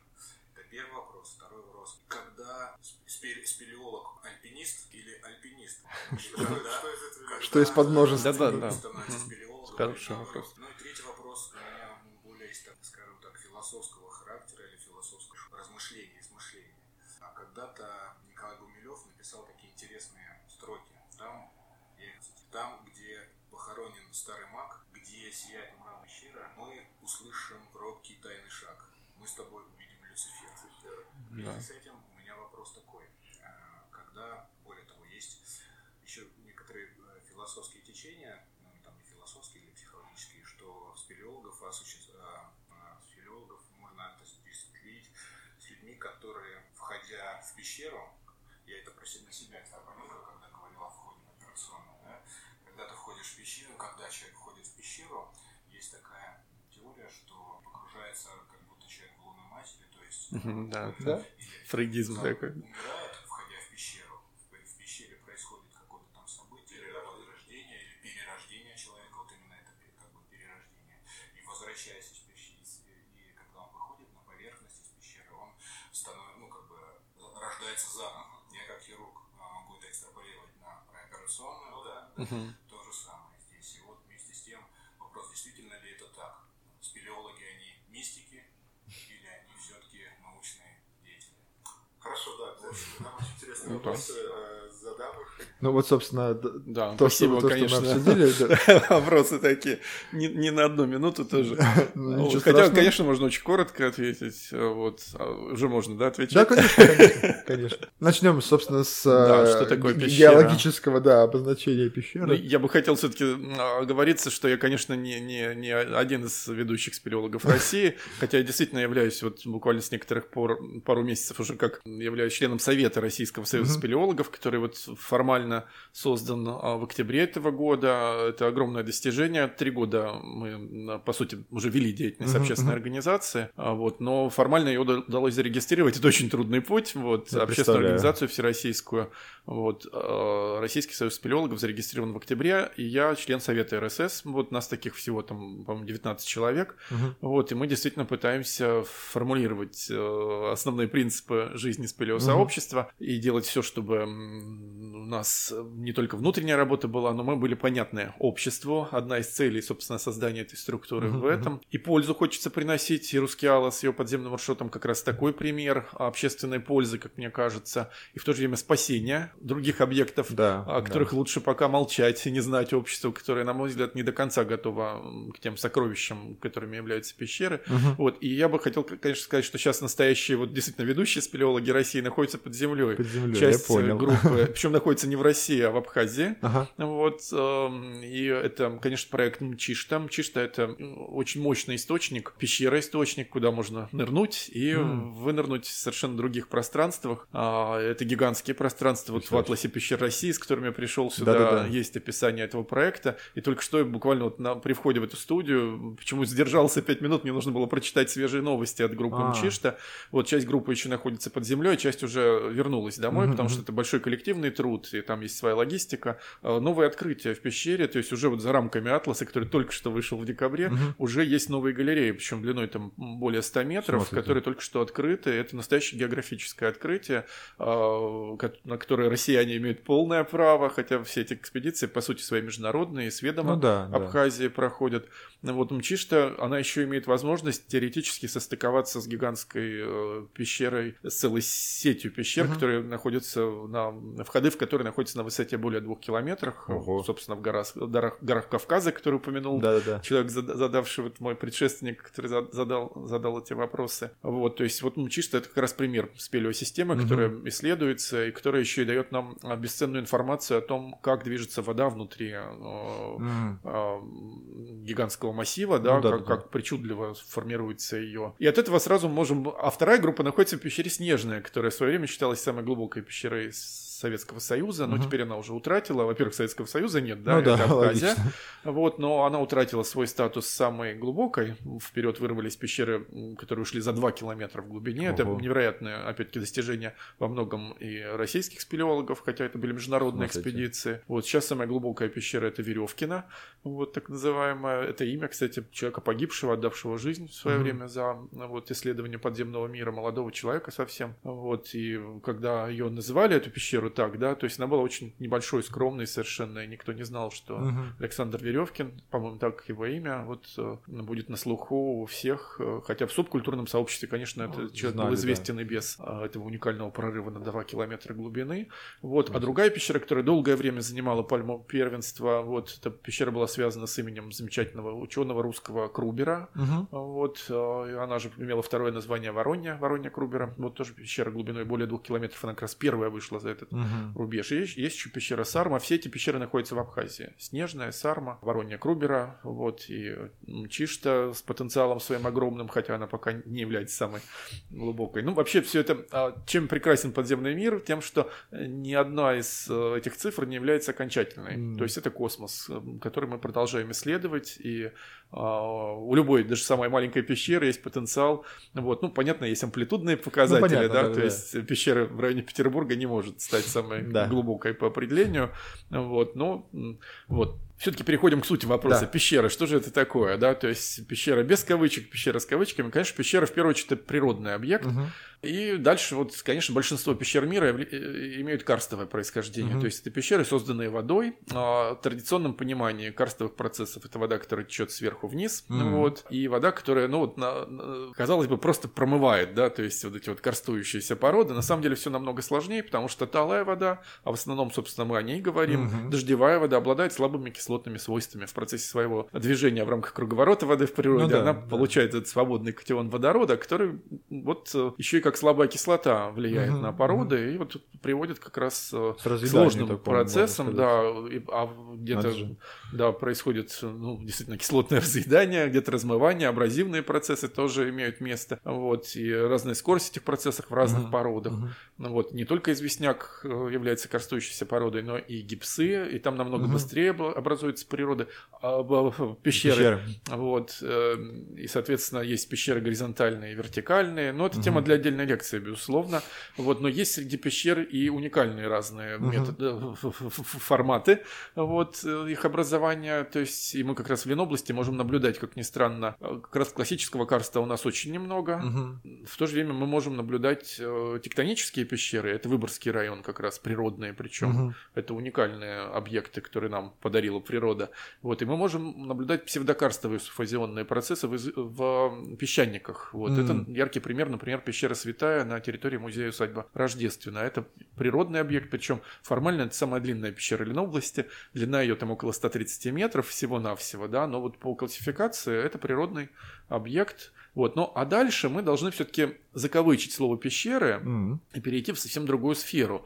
Казалось бы, уникальную, э, ну, как бы э, тупиковую, да, то есть, э, потому что пещерами в кавычках можем называть заброшенные шахты, А, штольни, штольни. Техногенные а, объекты, и, ну, казалось бы, их намного меньше должно быть, да, но на самом деле за время своего существования человечество создало уже более миллиона а, наверное, самых разных объектов, да, причем длины такой, а, некоторые они совсем маленькие, как заброшенные рудники, э, которых кустарным способом добывали руду, их много и в Германии, во Франции, и у нас, вот, а есть э, заброшенные там ветки метро, например, да, которые уже потеряли ценность, или там канализации древних городов, а, в которых там Мгм. отдельная, э, ну, то есть это не просто э, канализационные комплексы, понимаю, да, да, это слово тоже лучше исключить, потому что все это пересекается, это просто коммуникации, да, которые Мгм. были нужны для самых разных, на разных этапах, для разных процессов, в том числе и культурных. Мгм. Катакомбная традиция христианства, да, то есть существовала, вот, причем не только и не столько даже в России, мы можем Мгм. говорить о Риме, да, то есть о Ну да, э, римская. Иерусалиме, о Керчи, как ни странно, да, Мгм. там тоже есть катакомбы, которым более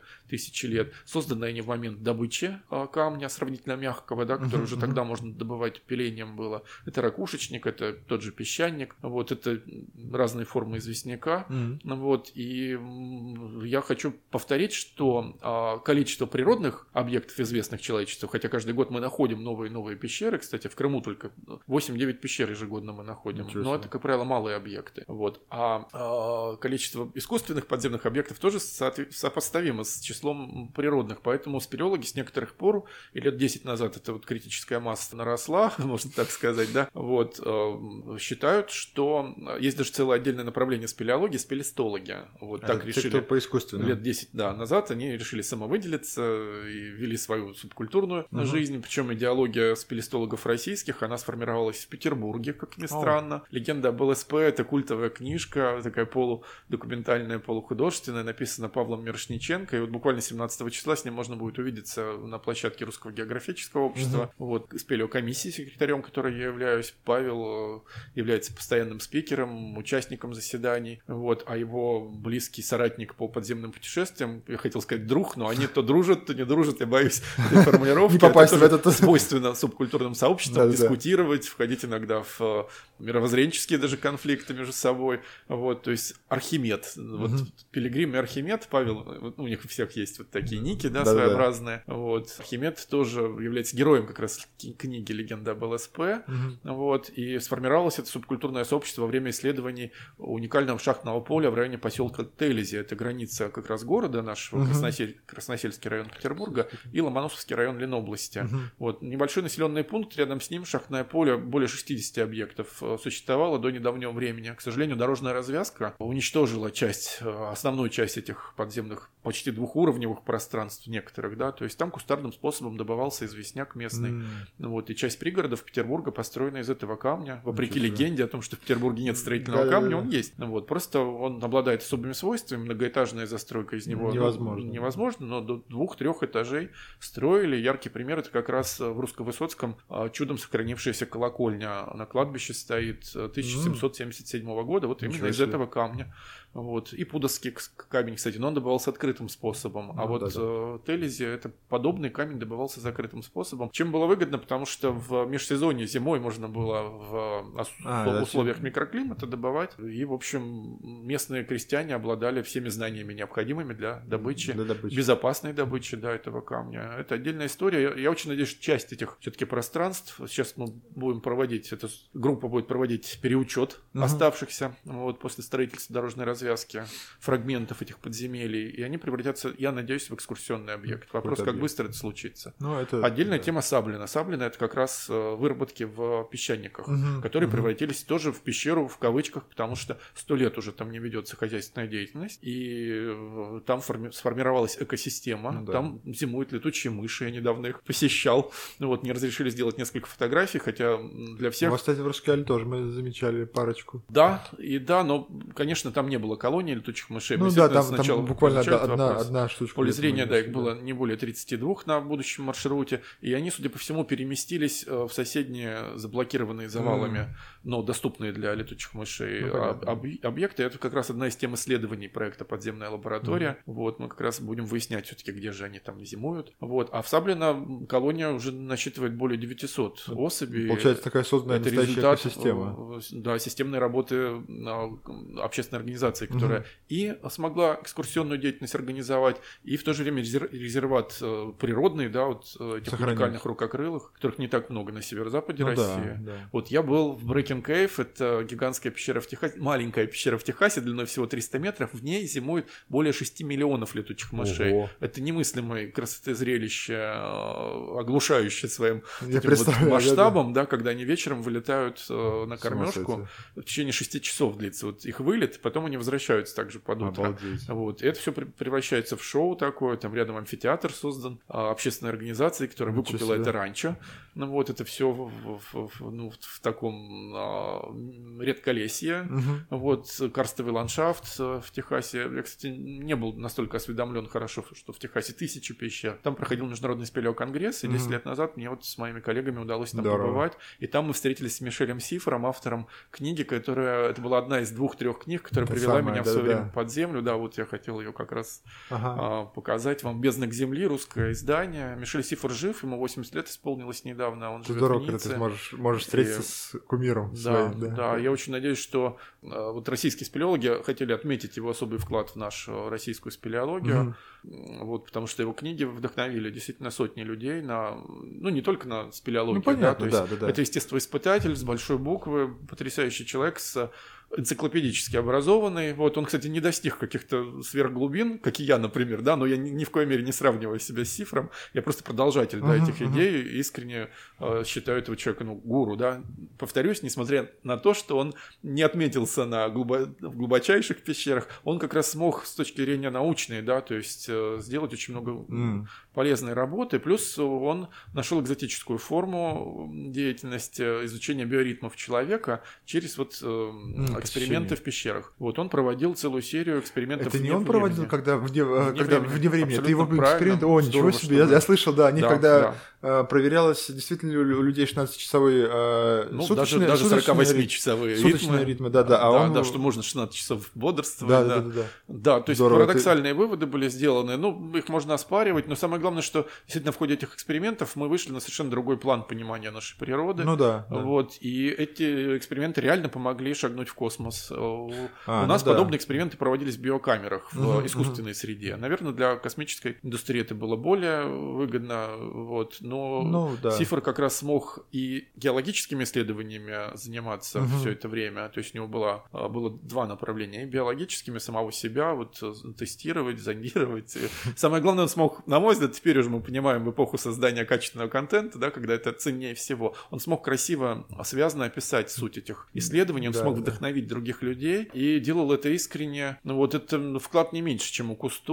а, Вот, и Кусто у нас теперь уже, видите, куча претензий разных. Ну там, да, п- п- вот, повсплывало. к Сифру их намного меньше, этих претензий. Может быть, он приукрашивал что-то. Нет, э, Сифр абсолютно чистый в этом плане человек. Ну, я и Здорово. к Кусто тоже отношусь, конечно, а как человеку, с, э, создавшим бесценные Ну, конечно, конечно, это в- в- такие Вот. вклады. А да. до этого был еще вот перед Сифром был Кастере, и Сифр отдал должное, создав библиографию этого М. замечательного исследователя, которому, который пришел к исследованиям пещер. А Норбер Кастере, э, ну, тоже непланово, я бы сказал. Родители очень хотели, чтобы он был адвокатом. М. Вот, и вот этот начинающий юрист вдруг почувствовал тягу к подземному миру, открыл а, неожиданным образом подземную галерею первобытных э, скульптур и рисунков. Ого. Потому что решился нырнуть в э, источник, по-моему, пещера Монтеспан называлась. Вот, он одним из первых преодолел сифон, вот, не зная о его длине, вот Мгм. он интуитивно как-то действовал. Никому не советую повторять Да, всё это И весьма вообще спелеологией, рискованно, конечно, да. советую заниматься только посетив перед этим площадку спелеокомиссии Русского географического общества, либо придя в любой из спелеоклубов. Их Мгм. не- немного совсем в Петербурге, их буквально там 3-4 активно действующих спелеосекций, но везде вам дадут очень правильный интеллектуальный пинок, э, заставят и в спортзале специально оборудованном совершить Мгм. первые шаги, поработать со снаряжением, вот, э, и, ну, просто самое главное избежать ошибок, да, не лезть в канализационные понятно, да. коллекторы сходу, да, мы помним, как это может плохо Да, закончиться. да, да, да, не На примере, да, известного блогера. Вот. э, Главное действовать Разум- осторожно, разумно, да. разумно, адекватно и понимать, что подземный мир, к сожалению, не а, рад вам, я бы так сказал. Это вот к слову о том, что такое пещера. Это, конечно, пространство, где мы можем встретить Люцифера.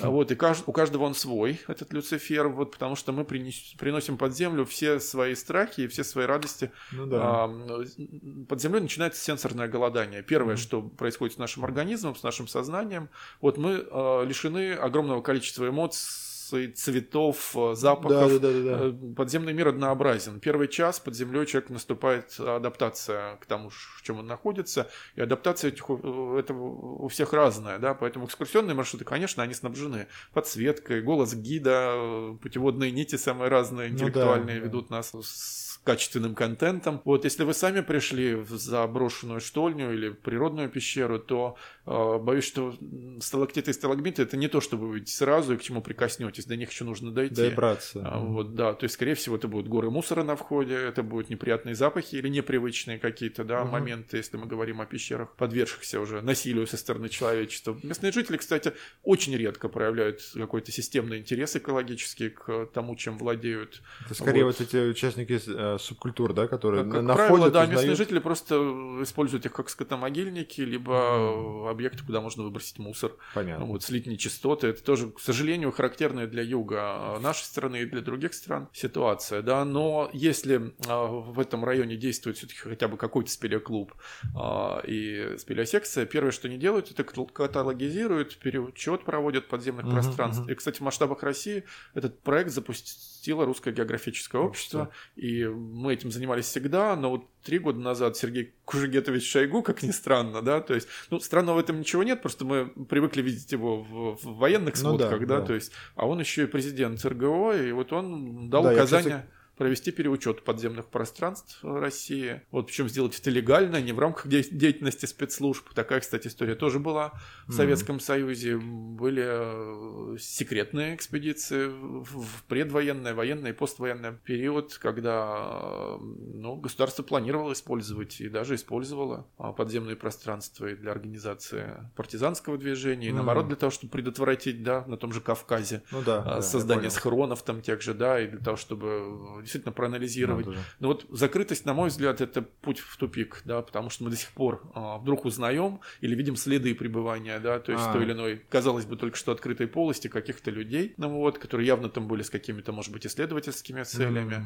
Вот, ну а дальше уже начинается конспирология, ну, ННРБ мы вспоминаем, да, о том, что Гитлер отрежал да, да, да, разные а, в первую очередь пещеры исследовали. Э, Шамбалу искал, да, да, да, да, да, То есть где еще искать артефакт? Ну, э, к этому мы сейчас еще дойдем. Да, У меня да, вот да. был вопрос. А, по поводу альпинизма, э, вы, да. вы, вы начали говорить, что это и необходимая физическая подготовка. Так вот, помимо того, что спелеолог, он еще и альпинизм, и это, альпинист, я так понимаю, что он еще и не ныряльщик, как это правильно называется? Да, все правильно, дайвер. Дайвер, дайвер, да, да, да, да. Спелеодайвер. Вот То это, есть это, это все три э, неотъемлемые части, которые... Ну, и да, и нет, потому что я вот, например, повторюсь, э, не бывал на глубине самых э, глубоких пещер. Угу.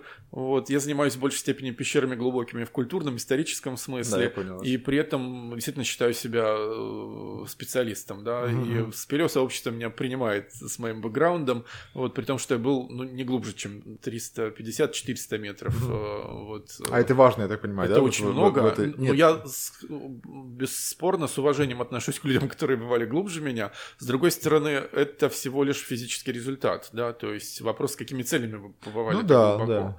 Вот. И э, я бы очень хотел чуть-чуть, да, вот как бы а, улететь назад, да, что а, путь Святого Якова, да, да я, да, кстати, да. узнал подробно обо всем об этом от потрясающей а, подруги своей, от женщины, да, которая побывала, первая женщина в истории человечества, которая побывала на глубине более двух километров под Ого. землей. Это Катя Медведева, а, это наша украинская подруга, то есть а, она часть времени проводит в Европе, угу. вот, она является гидом как раз, причем, насколько я помню, сертифицированным а, по доломитам, по Гималаем, uh-huh. вот трекинговые маршруты в, в предгорьях, да, то есть, yeah. Э, ну, по сути, водят в базовый лагерь а, под Эверестом людей, uh-huh.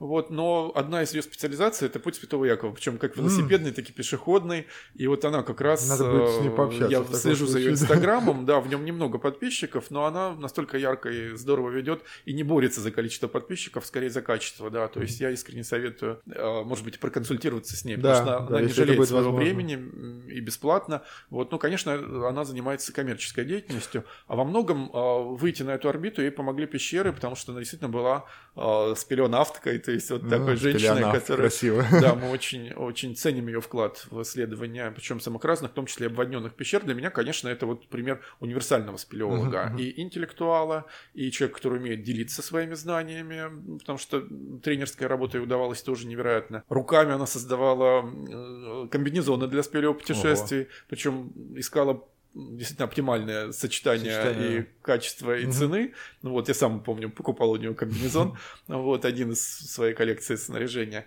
Вот. Э, но самое главное, это что она э, действительно умеет делиться своими знаниями, угу. и сама физически, да, как спортсмен, преодолела ну, большое количество пещер, вот, но занималась этим не только ради спортивного интереса, была организатором действительно исследовательских угу. научных экспедиций. Вот. Ну, собственно, и продолжает эту работу, но в силу, опять-таки, своего статуса уже такого, да, то есть заслуженного и Ну да, в некотором да. роде возраста, хотя ну, применительно к женщинам об этом не говорят. Нет, она моложава, естественно.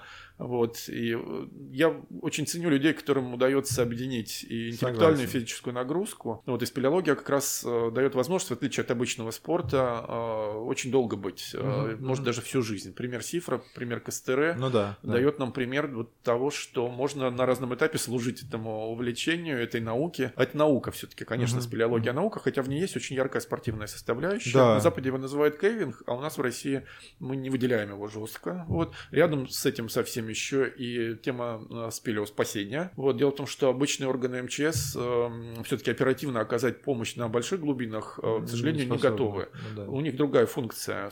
Есть э, Согласен, отдельные да, да. спелеологи-спасатели в структуре, вот. но, как правило, все-таки спелеологи, а, понимая, как глубоко они забираются, должны рассчитывать, а, на свои силы, и, б, на помощь спелеосообществу. И У нас есть специальные семинары, есть люди, которые поддерживают, опять-таки, и создают методики работы на больших глубинах, вот именно с проблемными ситуациями. Вот, и ситуации, к сожалению, бывают разные. Иногда надо спасать живых людей, это самое важное, самое ценное. Конечно. Вот, но к, и, к несчастью иногда приходится очень редко, но выносить уже а, людей, которым невозможно Это помочь. возможно, И у да. спелеологов не принято оставлять своих под землей. Вы, не- вы никак, Вот. ребята с Эвереста, не оставляете там. Да, своих. вот я хотел подчеркнуть тоже, ну, очень важно это. И с некоторых пор, лет 10 назад, мы особо критично стали относиться к теме экологии подземного мира. Ни одна экспедиция не должна оставлять после себя Мгм. а, то, что может помешать природной среде, экосистеме.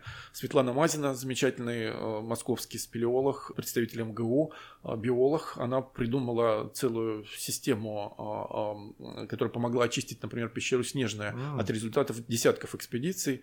Вот, то есть современный уровень снаряжения, опять-таки, тактического, тактических решений Мгм. при планировании экспедиции позволяет все выносить за собой. Здорово. И более того, даже забрать кое-что из того, что оставили предшественники, которые объективно не могли. А, У них было намного больше снаряжения, Ну, понятно. оно да, было да. более тяжелым, менее, в общем, приспособленным для подземных путешествий. Батарейки до сих пор вот заряж- за- заражают подземные реки. Ну да, да, вот, да. вот в Снежной удалось практически все это и, э, убрать за собой, да, то есть это была тоже очень важная поколенческая задача, да, то есть э, убрать за теми, кто действительно Ну да, героически осваивал эти подземные пространства. Кто был пионерами настоящими. Да, да, да. Вот. Очень критично это для крымских пещер, и тоже удалось во многом решить проблемы в самых Мгм. интересных и красивых пещерах. Ну, это вот проблемы, с которыми мы сталкиваемся. А про тему спасения, а спасение ведь и пещеры надо спасать, и людей, да, то есть да, да, да. а, но лучше всего работать на профилактику и того, и другого, Согласен, что нам да. удается на площадке РГО, и благодаря этому атласу мы можем более системно этим заниматься. Там, кстати,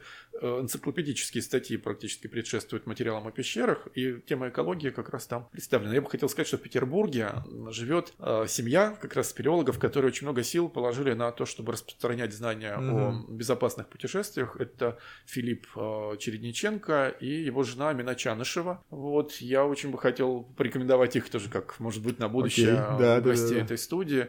Вот, потому что у них как раз есть опыт и спасения, и, и проблемных да, решений. Филипп сам был объектом когда-то спасательной операции. Вот, он чуть не погиб в горах, и с тех пор он а, ну, вот на уровне ментальном даже перестроился и вдвойне да, остро Представляю, да. воспринимает эту тему, и он может, и, и он как раз, в отличие от многих переживших такие драмы, а, готов а, рассказывать об этом, способен рассказать об Мгм. этом, вот, и в сложных ситуациях э, даже вот в мировой практике есть случаи обращения к ним. Ничего себе. Вот. Ну, кстати, об известной истории в Taиланде, да, когда школьная футбольная команда Да, да, да, да. застряла под землей. Вот, кстати, до сих пор продолжается история, да, то есть, слава богу, участники, кого спасали, выжили. Вот, но недавно умер один из спасателей от какой-то неведомой инфекции, с которой он якобы год М. боролся. Я не знаю, фейк это или правда, но мы помним, что один из спасателей ведь погиб, да, то есть э, в процессе этой Ну да. экспедиции спасательной, сложной. Вот, ну, вот, собственно, проблематика широчайшая. И была да. же еще история в Мексике, но там это не, не это, не к слову, о пещера, да, да, да. Да, это, к слову, Мексика, да, богата своими А, уникальными... Нет, нет, я говорил о том, что э, в штольне в какой-то застряли э, несколько м, шахтеров. Это было буквально... Да, да, да. И, Но та- это, и там к, конечно, к ним удалось сделать небольшой канал, по которому И- подавали воздух, по которому подавали пр- продовольствие. Ну, Они, да, это ситуация характерная для как раз техногенных Ну да, пространств. да, да, да, да. К счастью, как правило, спелестологи, ну вот на- моей практике еще ни разу не попадали в подобную Ну, историю. Это характерно для угольных шахт, для Да, да, действительно м, там, где возможны взрывы из-за того, что собирается метан. Вот, ну, к счастью, вот в тех объекты, которые мы исследуем, ну, тема, а, конечно, того, что с собой, по идее, надо носить газоанализаторы на основные uh-huh, параметры. Вот, то есть намного опаснее, допустим, углекислый газ в мешкообразных, uh-huh. да, он же тяжелый, ну, вот да, там может теоретически задохнуться, но, к счастью, таких объектов э, минимум, и, в общем, на уровне бытовом мы понимаем, как, как собственно, определять э, э, ну, основные опасные для uh-huh. организма параметры. Ну, да, есть такая опасность. Подземный мир, да, вот он, он такой. это еще раз аргумент отправляться общаться только со специалистами под землю ну, да. и, и все-таки иметь сценарий, ну, как бы нам не хотелось, но сценарий негативного развития ситуации mm. нужен. Соответственно, контрольные сроки, соответственно, с собой хотя бы минимальный э, набор для самоспасения. Это термическое одеяло, это свечка, как ни странно, которая может продлить человеку жизнь э, mm. с термическим одеялом, то есть с полиэтиленом, да, специальным образом, Да-да-да. А, армированным, там, как фольга, да. То ну да, я вот, представляю, То, что используют спасатели. То есть вот даже достаточно двух этих элементов, чтобы продержаться там лишние сутки или двое, вот. Но это элементарные вещи, да, то есть я говорю, если мы говорим о переохлаждении, опасностей намного больше, вот, поэтому, повторюсь, если вы в группе, то э, и с опытными людьми. Ну, яркий пример, например, одна из э, а, замечательных спелеологов, авторов э, нашего фестиваля спелеофильмов, кстати, угу. и такой есть у нас раз в два года в Петербурге проходит, Таня Ковалева, она вот, например, с небольшой группой исследователей была блокирована паводком угу. в пещере Красная в Крыму. И там не первый раз уже происходит подобная история, вот, но группа была готова к этому. Был с собой минимальный спасательный фонд, э, ага. была еда, были э, там какие-то одеяла, вот, э, ну, в общем, в общем, они были готовы к этому, а вода там надолго не поднимается, закрывая вход, вот, и, в общем, в общем, все хорошо закончилось, да, но да, да. на несколько дней позже, чем планировалось. Ну, главное, что... Вот, и я к тому, что Успешно. Таня Ковалева украсила бы вашу студию, тоже рассказав не только об этом, о своих Хорошо, зимних да. Восхождениях на Ваттевару, например, да, вот, и Здорово. о победах на разных, да, фотоконкурсах. Последний вопрос от э, Романа, это вопрос такой не, не, философско-мистический, да, да. А, о перерождении, о том, как когда ты попадаешь, заходишь в пещеру, выходишь другим человеком. Вообще по поводу мистики, э, когда я искал информацию, одним из мест, где я попытался найти что-то о спелеологии, был YouTube. И если ты заходишь туда и вводишь спелеолог, то процентов 90 э, это какие-то ролики из серии «Спелеологи увидели в пещере», «Загадка века», они нашли то, что теперь поменяет всю историю. В общем, довольно много мистических каких-то историй, которые, ну, псевдонаучных, насколько я понимаю. Хотя, кто знает. Так вот, э, сколько все-таки мистики в этом? Вы, вы, по сути, царство Аида посещаете, каждый да, раз спускаясь. Да.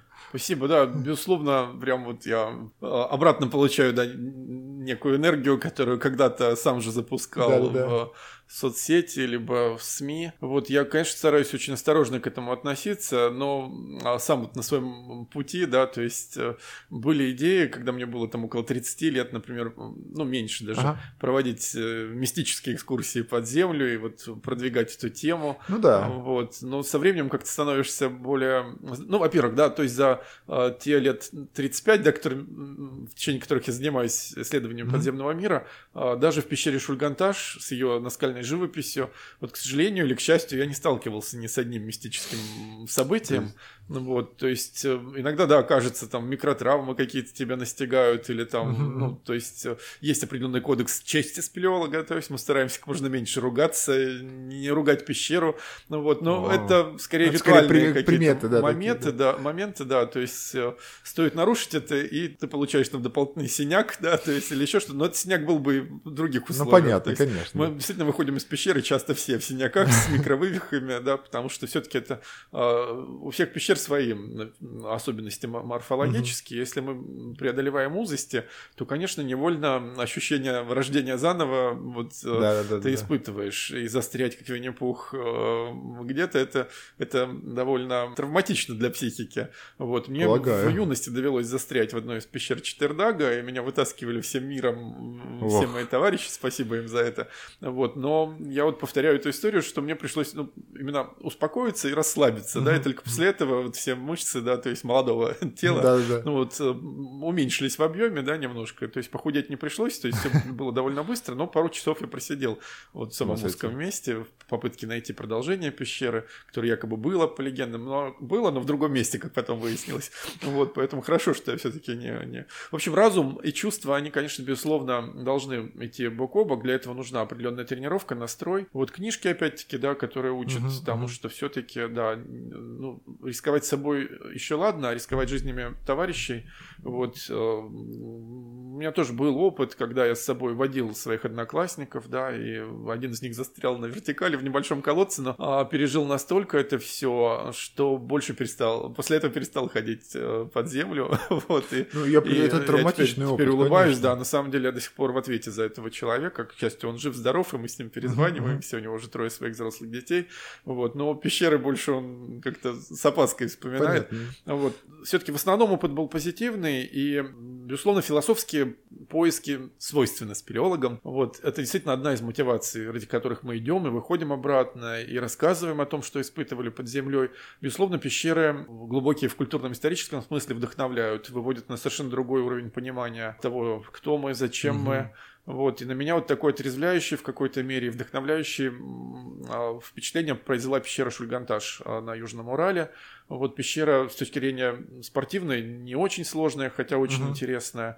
Вот, и основная ее часть закрыта сейчас, там стоит решетка, ключ. И вот как раз нашей группе на протяжении 9 экспедиций, а научным руководитель Юрий Сергеевич Лихницкий а, более 40 лет занимается исследованиями этого подземного объекта. Вот, вот э, вдохновляющий момент, когда нам дают ключ, вот, разрешают вот, э, попасть в это запретное как будто к чему-то запретному. Да, запретное, потому что там обнаружено э, Александром Владимировичем Рюминым, тоже замечательным человеком. Ну, опять-таки, была мистика в том, что он увидел рисунки, которые не видели другие люди до него. То есть пещера посещалась, там проводились экскурсии такие вот стихийные, вот на протяжении, ну, наверное, 100 лет, да, uh-huh. то есть даже лесник Симон некий, да, вот э, э, сохранили местные, даже пресса, да, то есть uh-huh. информацию о том, что местный лесник водил группы, и были там люди вполне себе интеллектуально э, развитые, которые специально приезжали из Москвы и Петербурга прикоснуться к тайнам, вот, но какие он тайны им показывал, не зная о том, что там находятся уникальные, сделанные красной охрой, mm-hmm. рисунки, которым 17-18 тысяч лет, как вот теперь выясняется.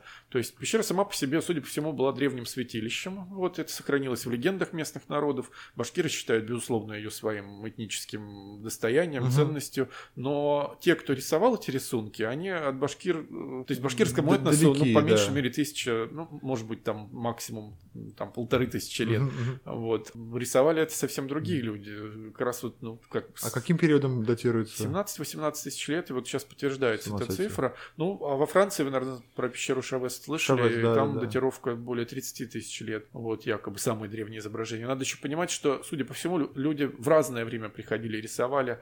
Ну, можно сказать, примерно одно и то же. На самом деле нет. Трансформация происходила, сознание, и это были и анималистические изображения. Кстати, ни одного э, человеческого изображения. То ли они из... Ну, есть маленький человечек, буквально там один-два, вот, а, но есть и сложные рисунки, видимо, более поздние, mm. которые до сих пор не расшифрованы, мы можем только догадываться о том, что это было. В общем, прикосновение к этому материалу, а, оно ну, это дает ты возможность... За... Да, если учесть, что в тот момент я был директором рекламного агентства, и, ну, в общем, неплохо зарабатывал, но вот отдушина очень была нужна, вот, я стал и волонтером, и в некотором роде спонсором этого проекта, потому что тогда он поддерживался очень скромно, и mm только на путешествие нашего научного руководителя были какие-то скромные ресурсы у Министерства культуры Башкортостана, которое, собственно, и приглашало нашу группу. И вот по линии РГО нам удалось организовать целую группу людей, которые разделяли, ну, собственно, идеологию угу. этого исследования. Был общественный проект «Красный мамонт» создан. Вот это как раз целая группа изображений, угу. вот «Красный мамонт», вот, который мы исследовали. Нам удалось выявить более 200 изображений с применением современной цифровой техники. Вот тогда у нас с Никоном сотрудничество как раз по -по -по появилось. Uh-huh. То есть, как ни странно, начальник службы маркетинга в тот момент оценил э, совершенно некоммерческий потенциал ну, да, от, этих исследований. Но в какой-то мере как? То есть, в тот момент служба маркетинга описывала, как фотоаппарат э, используется в космосе, ну, например. Ну, понятно, да. И я, показав другой полюс использования техники Nikon, да, то есть получил в тест э, камеру, которую потом пришлось сдать, и она дополняла парк камер, который uh-huh. у нас был с собой.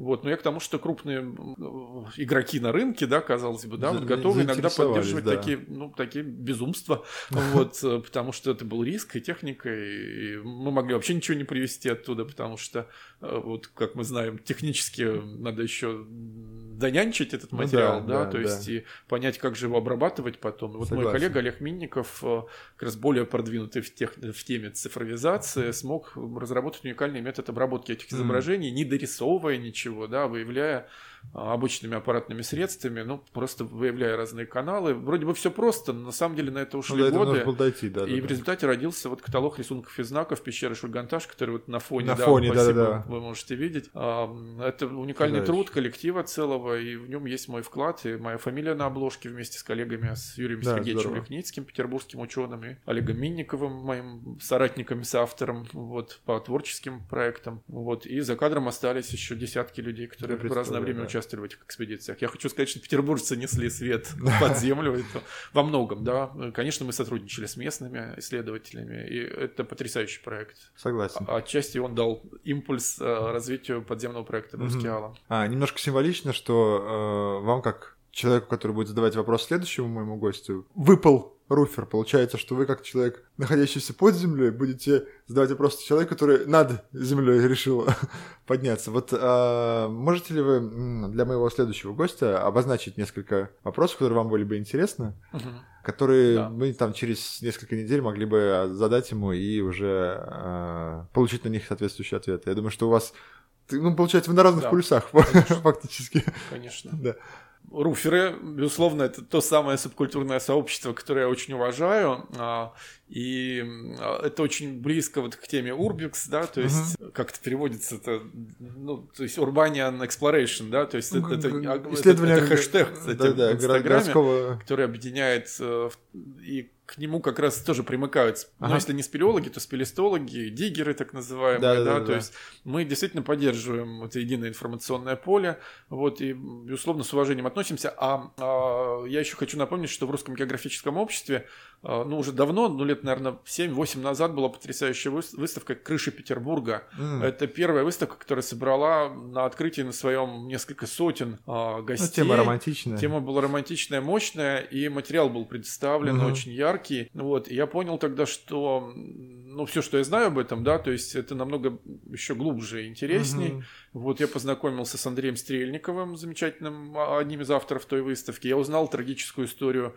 не помню имени этого замечательного молодого человека, фамилия была Карабан. Вот, он трагически погиб во время вот э, своих исследований на крышах. Я убедился, что это очень опасно, поэтому mm-hmm. в первую очередь я, конечно, хотел задать вопрос э, э, про тему спасения, да, то есть mm-hmm. готовы ли руферы, ну, насколько ответственны эти путешествия и какие меры безопасности mm-hmm. вы порекомендовали бы другим, прежде чем отправляться ну, на да, крышу, да. И как вы сами справляетесь с этим, okay. да, то есть э, и, безусловно, второй вопрос я бы хотел задать о том, какие творческие продукты вы выносите да, mm. вот из своих путешествий. Очень бы хотелось, чтобы тема выставок, посвященных руфингу, при всем том, что эта а, деятельность находится на грани ну, да, да, по, закона. Полулегальная вот я хотел узнать, то есть, э, возможно ли все-таки легализация да, то есть этой Интересно, деятельности, да. потому что сразу это дало бы, на мой взгляд, возможность проводить какие-то открытые мероприятия. Ну да, да. Вот, и, а... Хотя, мне кажется, в романтике руфинга как раз вот эта вот запретность. Ну вот да, вот, соответственно, вопрос, как, ну, узнаем как, это, да, как да, да. вот этот микс, да, между запретностью и открытостью, да, вот как вы соблюдаете его. Да, да. Вот, соответственно, тут же близко вопрос, связанный с коммерческой деятельностью. Возможно ли все-таки официальные коммерческие экскурсии по крышам? Угу. Вот, или, или, или это все-таки только э, ресторан Москва, ну, то есть панорамные ну, да. рестораны наши, или там лофт-проект этажи, да, то есть тоже руфинг, но а, понятно, что мы его должны кавычить. Слишком цивилизованно. А, да, кстати, крыша русского географического общество – это тоже место, куда теоретически мы могли бы… Я вот был на ней дважды. Это потрясающий пейзаж, это удивительная, опять-таки, история. Крышу, кстати, обновили. Угу. РГО прошло очень серьезную реставрационную работу, и... но это не официальные экскурсии. То есть ну, попасть понятно, туда можно да. только по особым случаям. Вот, и, в общем, я бы очень хотел, чтобы это было а, для достойных людей угу. доступно, да, но, но вот сам не знаю, когда еще раз попаду туда, но очень хочу. Вот. И также с разными крышами. Я, кстати, счастливый обладатель ключика от дверки на крышу, потому что живу на последнем этаже дома на Охте, вот, на Малой Охте. Вот, и мы с женой иногда в романтических э, своих, да. Но, тут же сталкиваемся с проблемой, конечно, того, что эти наши походы неофициальные, да. Ну, понятно, да. И чердак вот сейчас, например, опечатан 27 декабря. Мы увидели, что домоуправление вот совершило Может свой... быть, для того, чтобы не взрывали с э, крыши Да, петарды. в связи с этим, конечно, вопрос... А, что вы делаете с артефактами, которые случайно находите на ага. чердаках? Ведь чердак у нас ассоциируется... Э, Шерлок, помните, говорил? Да, да чердаке, да. на котором у нас там, да, вот, много всего. А, вот. Ну, кстати, чердаки сейчас чистят, и у нас вот он почти свободен от артефактов. Вот, меня, конечно, интересует. То есть, находили, находили что интересное да, да. вы находили, что с этим потом было, Окей, да? То есть, хорошо. вправе ли вы... А, вот мы не вправе выносить что-либо из пещеры. То есть, если это археологический объект, то его... Э, мы только должны об этом уведомить археологов археологов, ага. да. А, мы имеем право выносить только впечатления и фотографии. Фотофиксация, да, она может быть и угу, эскизной, угу. а может быть научной. Тогда мы создаем систему координат, делаем угу. план, схему. Это в спелеологии. Вот что руферы... Окей, да, может ли руфинг стать со временем а, ну, наукой о крышах? Ну, пусть такой романтический смешной вопрос, но мне кажется, есть ли руферы, которые серьезно, научно. И второй вопрос, кем вы видите себя, будете ли вы верны руфингу, в возрасте 50 плюс, в серебряном возрасте, как теперь говорят. А, опасно ли это или возможны какие-то а, решения а, для пенсионеров? Окей, я задам эти вопросы для того, чтобы получить на них ответы. Очень интересная подборка такая получилась. Думаю, ну, что... это связано как раз со спелеологией, мне кажется, тоже. И я, безусловно, в финале хочу выразить свое почтение людям, которые действительно на другом полюсе находятся, и пожелать э, безопасных путешествий. Да, это самое Я, кстати, знаю еще Женю Мироненко, замечательного фотографа и одного из, э, ну, мне кажется, тоже основоположников руфинга. Это не он, да? То есть у вас нет, будет нет, другой гость. Нет, угу. не он, не он. Он просто еще блогер петербургский известный, ну, как раз руфинг это его тема. Не, не вся эта субкультура вот так вот видна для человека вне, вне нее, поэтому я вот кого находил, того выцеплял. А, мы с вами еще вот говорили про альпинизм а, спелеологический, по, по, по дополнению к нему, да.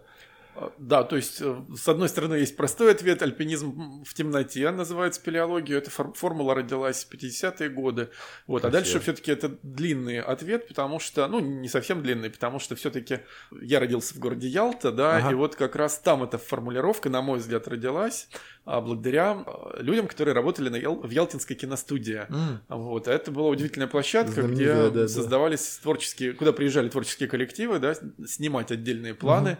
вот связанные как раз с экстремальными съемками. Вот. И вот коллектив, как раз вот сложившийся в недрах киностудии, он и занимался альпинизмом, mm. и в то же время в свободное время э, энтузиасты, э, в общем, объединяли эту... В общем, идея исследования пещер была близка и альпинистам. Mm-hmm. Вот. Но потом произошло все-таки расслоение, и на определенных этапах э, даже вражда была некоторая, она возможна, да, то есть спелеологи упрекают альпинистов в том, что они пижоны всегда в чистеньком, Ах, а вот спелеологи грязи не боятся, да, да, да. и грязь является вообще неотъемлемой частью спелеологии. Ну, вот да. хотя в этом плане Рускельский маршрут один из самых чистых Чист. в моей истории, да, он промыт, он в мраморах, это ну прекрасно. Ну, да, да. Вот, но грязь действительно, она же разная бывает. Одно дело там органика и да, ну, да. ужасы всякие, а другое дело, когда это глина, которой там миллионы лет, и, и ну, она да. тоже является объектом исследований.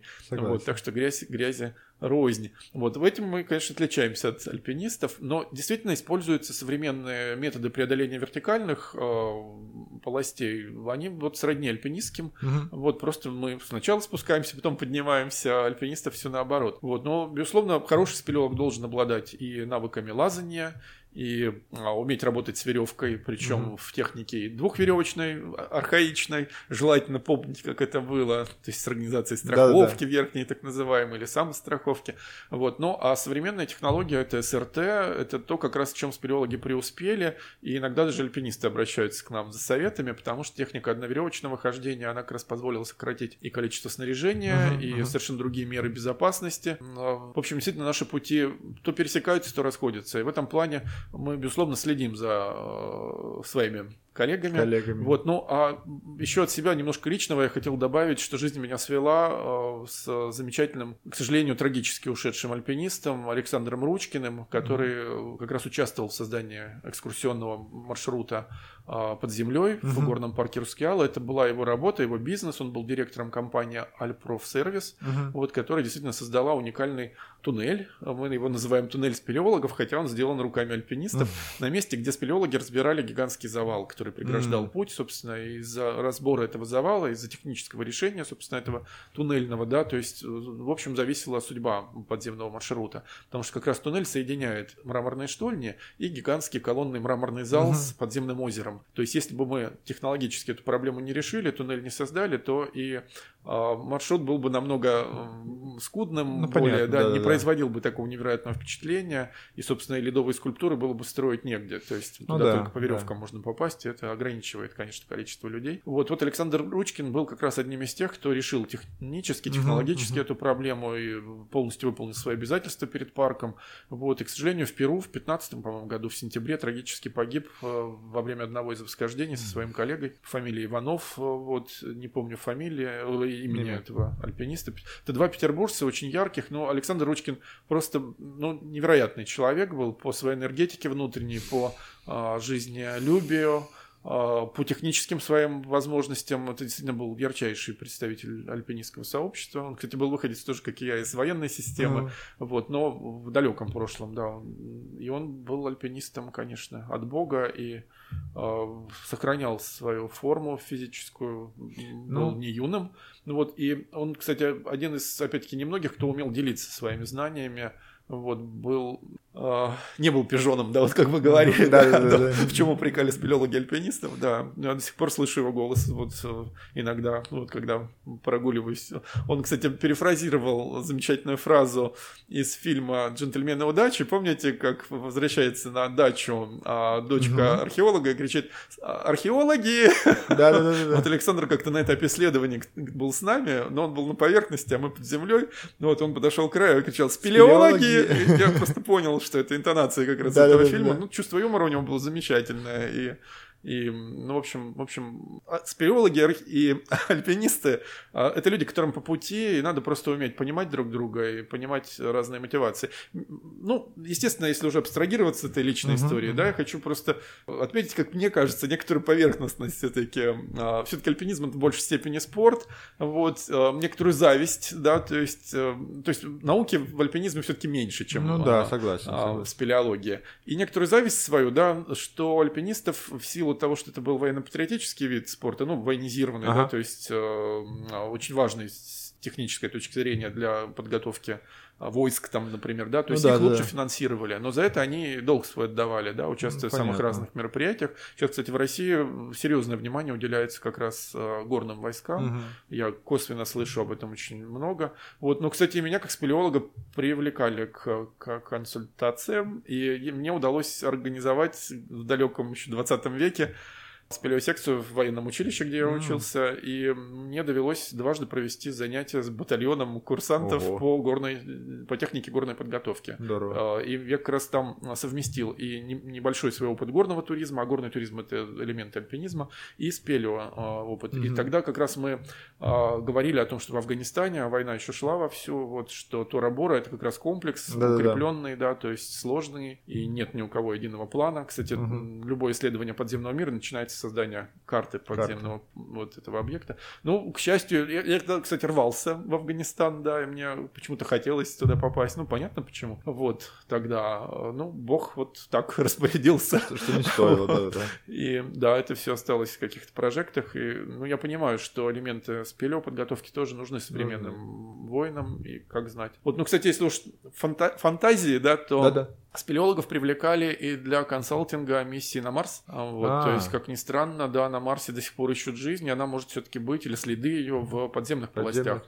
И, как ни странно, на Марсе обнаружены следы... А, ну, органических соединений. А, ну, я бы сказал, геологические. Там, возможно, пещеры, они есть, это ага. совершенно точно. Судя по всему, они даже глубже, чем на Земле. Вот, ну, вопрос, что считать пещерами. То есть, тектонические провалы глубиной там ну, да, несколько да. километров, это тоже, в общем-то... Ну, если мы возвращаемся вот к одному из вопросов первых, а пещеры это все-таки большая часть это карстовые происхождения. Да, но есть а... среди них уникальные тектонические да, ну, объекты. Они... Марс, если и был когда-то с водой, вот только тогда образовываться они могли, получается. Нет, тектоника как раз... Нет, нет, я не про тектонику, а, я именно про ну, карстовую, про карстовую составляющую. Ну да, тут я не могу, конечно, Да, да, ничего да. пока говорить, если на Марсе карстовые пещеры.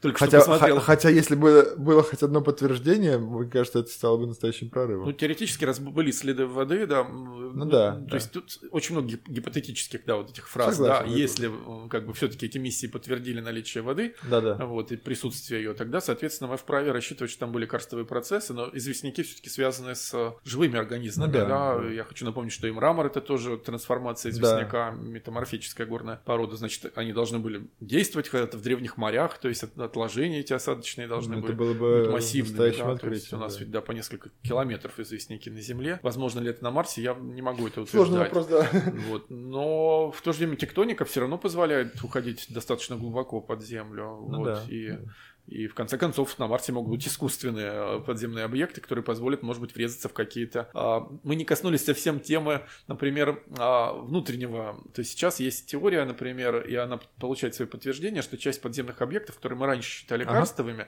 образованы не в классическом карстовом а, как бы формате, да, то есть движение воды сверху вниз, а это так называемая теория, ну, у нас она называлась там частное явление гидротермокарст, например, Ага. да, то есть сейчас появилась более общая теория, которая называется теорией гипогенного карста. А, вот. Это как раз а, объекты, которые образовались в результате действия напорных то есть, внутри ну, массивов, да, то есть именно поэтому они не сразу были сторону. да, адекватно оттрактованы исследователями, вот чё. потому что мы действовали в рамках одной теории, а на самом деле мир всё- всё намного всего сложнее, иначе, да, да. и вот как раз в Крыму целый ряд пещер, в том числе и пещеры Таврида, о которой мы так и не успели поговорить. э, Да, но у нас э, куча еще материала Да. осталось, ну... Вот, она как раз, судя по всему, и вот такого, такое происхождение имеет. Вот. Ну, теоретически на Марсе возможны Да, и да. такие... Но опять-таки слишком мало информации Ну да, пока, конечно, да, это но пока- я точно знаю, что американские спелеологи консультировали э, специалистов НАСА при организации вот миссии на Марс. Вот, и это Здорово. факт. Интересно. Вот. А вот что там и как они Ну, консультировали? это когда-нибудь Будут- мы, наверное, узнаем. Будут ли марсоходы сами, да, способны лазать, да, Да, э, путешествовать по этим подземным объектам? Ну, конечно, это Для начала, наверное, нужно, чтобы они на Земле смогли полноценно путешествовать. В А связи с этим, то есть отдельная история, все-таки, может быть, мы закончим на цифровизации, Да, да, да. то есть то, чем, с чего мы начали, что я все-таки пришел к вам еще как специалист в Да, этой конечно, сфере. конечно. А, Часть спелеологии будет, безусловно, переходить в сферу мониторинговых Да. каких-то. То есть далеко не всегда человеку нужно а, и стоит, да, то есть лезть. Залезать. достаточно сделать Ага. это один раз и установить а, там специальную систему мониторинга, да, то есть в той или иной подземной полости, которая будет подавать на поверхность э, бесценную научную информацию, Информацию, о микроклимате, о движении вод, о визуализации этих процессов, да, то есть и вот мы уже шагнули в это светлое будущее благодаря тому же моему коллеге Олегу Минникову, потому что им сейчас в пещерах Пиниги, а это уже арктические, субарктические, да, вот как раз э, регион, Архангельская область, а пещеры в гипсах, уникальные совершенно с э, зонами промораживания, М. вот что тоже влияет на э, морфологию пещеры. Вот, э, с паводковыми уникальными событиями там, да, в гипсах. Э, Это пещеры лабиринтные, обводненные, длиной несколько Всё. километров, которыми мы можем гордиться, но они объектами туризма могут быть только фрагментарно. То есть там Ну, вот понятно, да. провал, голубинский провал у нас только обустроен как экскурсионный комплекс. Все остальное это объекты исследований, которые очень влияют на вообще гидрологию всего, да, на жизнь всех, всей экосистемы на поверхности. Вот, вот Олегу Минникову удалось установить там первую а, систему мониторинга комплексного, да, который позволяет вот в режиме реального времени отслеживать, что же там происходит прямо сейчас. Ничего да, себе. вот благодаря интернет-каналу, а, быстрым решениям, причем за свой счет он реализовал этот проект и пытается превратить Класс. это в технологические решения. То есть, ну, просто метеостанции автономные уже существовали Ну давным-давно. да, да. А вот объединить э, десятки В- датчиков, в один э, понять, комплекс. какие параметры в первую очередь нужно следить, еще и визуализировать их деятельность, да, в определенных зонах стоят камеры, которые включаются именно тогда, когда э, есть что снимать, Мгм. потому что в противном случае... Когда датчики срабатывают, да, да. А, да, да, соответственно, движение воды. То есть мы получили бесценную первую информацию о том, как движется а, подземная река, как Здорово. растет ее уровень и падает, как растут сталактиты и сталагмиты ледяные. Вот. М. Ну, может быть, со временем, когда нарастет массив, мы сможем и, э, и вторичные Да, образования минеральные, но они растут намного медленнее. Медленнее, поэтому, конечно. Долго снимать придется. Да, но тем не менее это бесценный материал, который надо еще... В то же время это огромный... Это уже дата-база, да, то есть это Ну уже да. огромные массивы, которые надо понимать, там, ну, что-то надо сразу выбрасывать, да, что-то просто сохранять. Мгм, То есть мгм. э, это, это потрясающая спелеология, которой можно заниматься сидя в кабинете. Вот, я просто понимаю, чем я буду заниматься спустя, ну, когда ну, совсем не смогу, да, 5-10 то есть лет, да, да, да. а, лазать по пещерам. Вот, хотя буду стараться поддерживать свою физическую форму, конечно, подольше, Ну, я чего понимаю. и вам желаю. Спасибо. конечно. И зову вас на подземные маршруты, но со специалистами. Хорошо, да. большое. Надеюсь, мы совершим путешествие в Отлично, горный было парк прекрасно. с этого начнем, а дальше пещера Таврида откроет со временем нам свои, свои Во- двери. во- свои двери, ворота, да. Большое спасибо, что уделили э, свое время.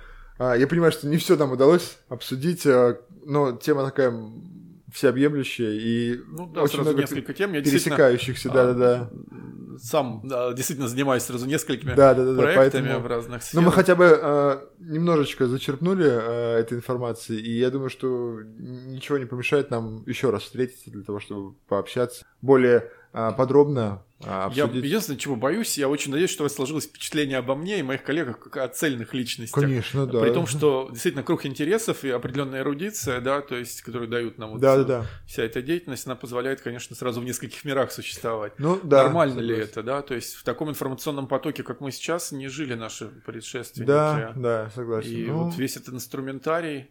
Интересуйтесь, узнавайте. See you soon.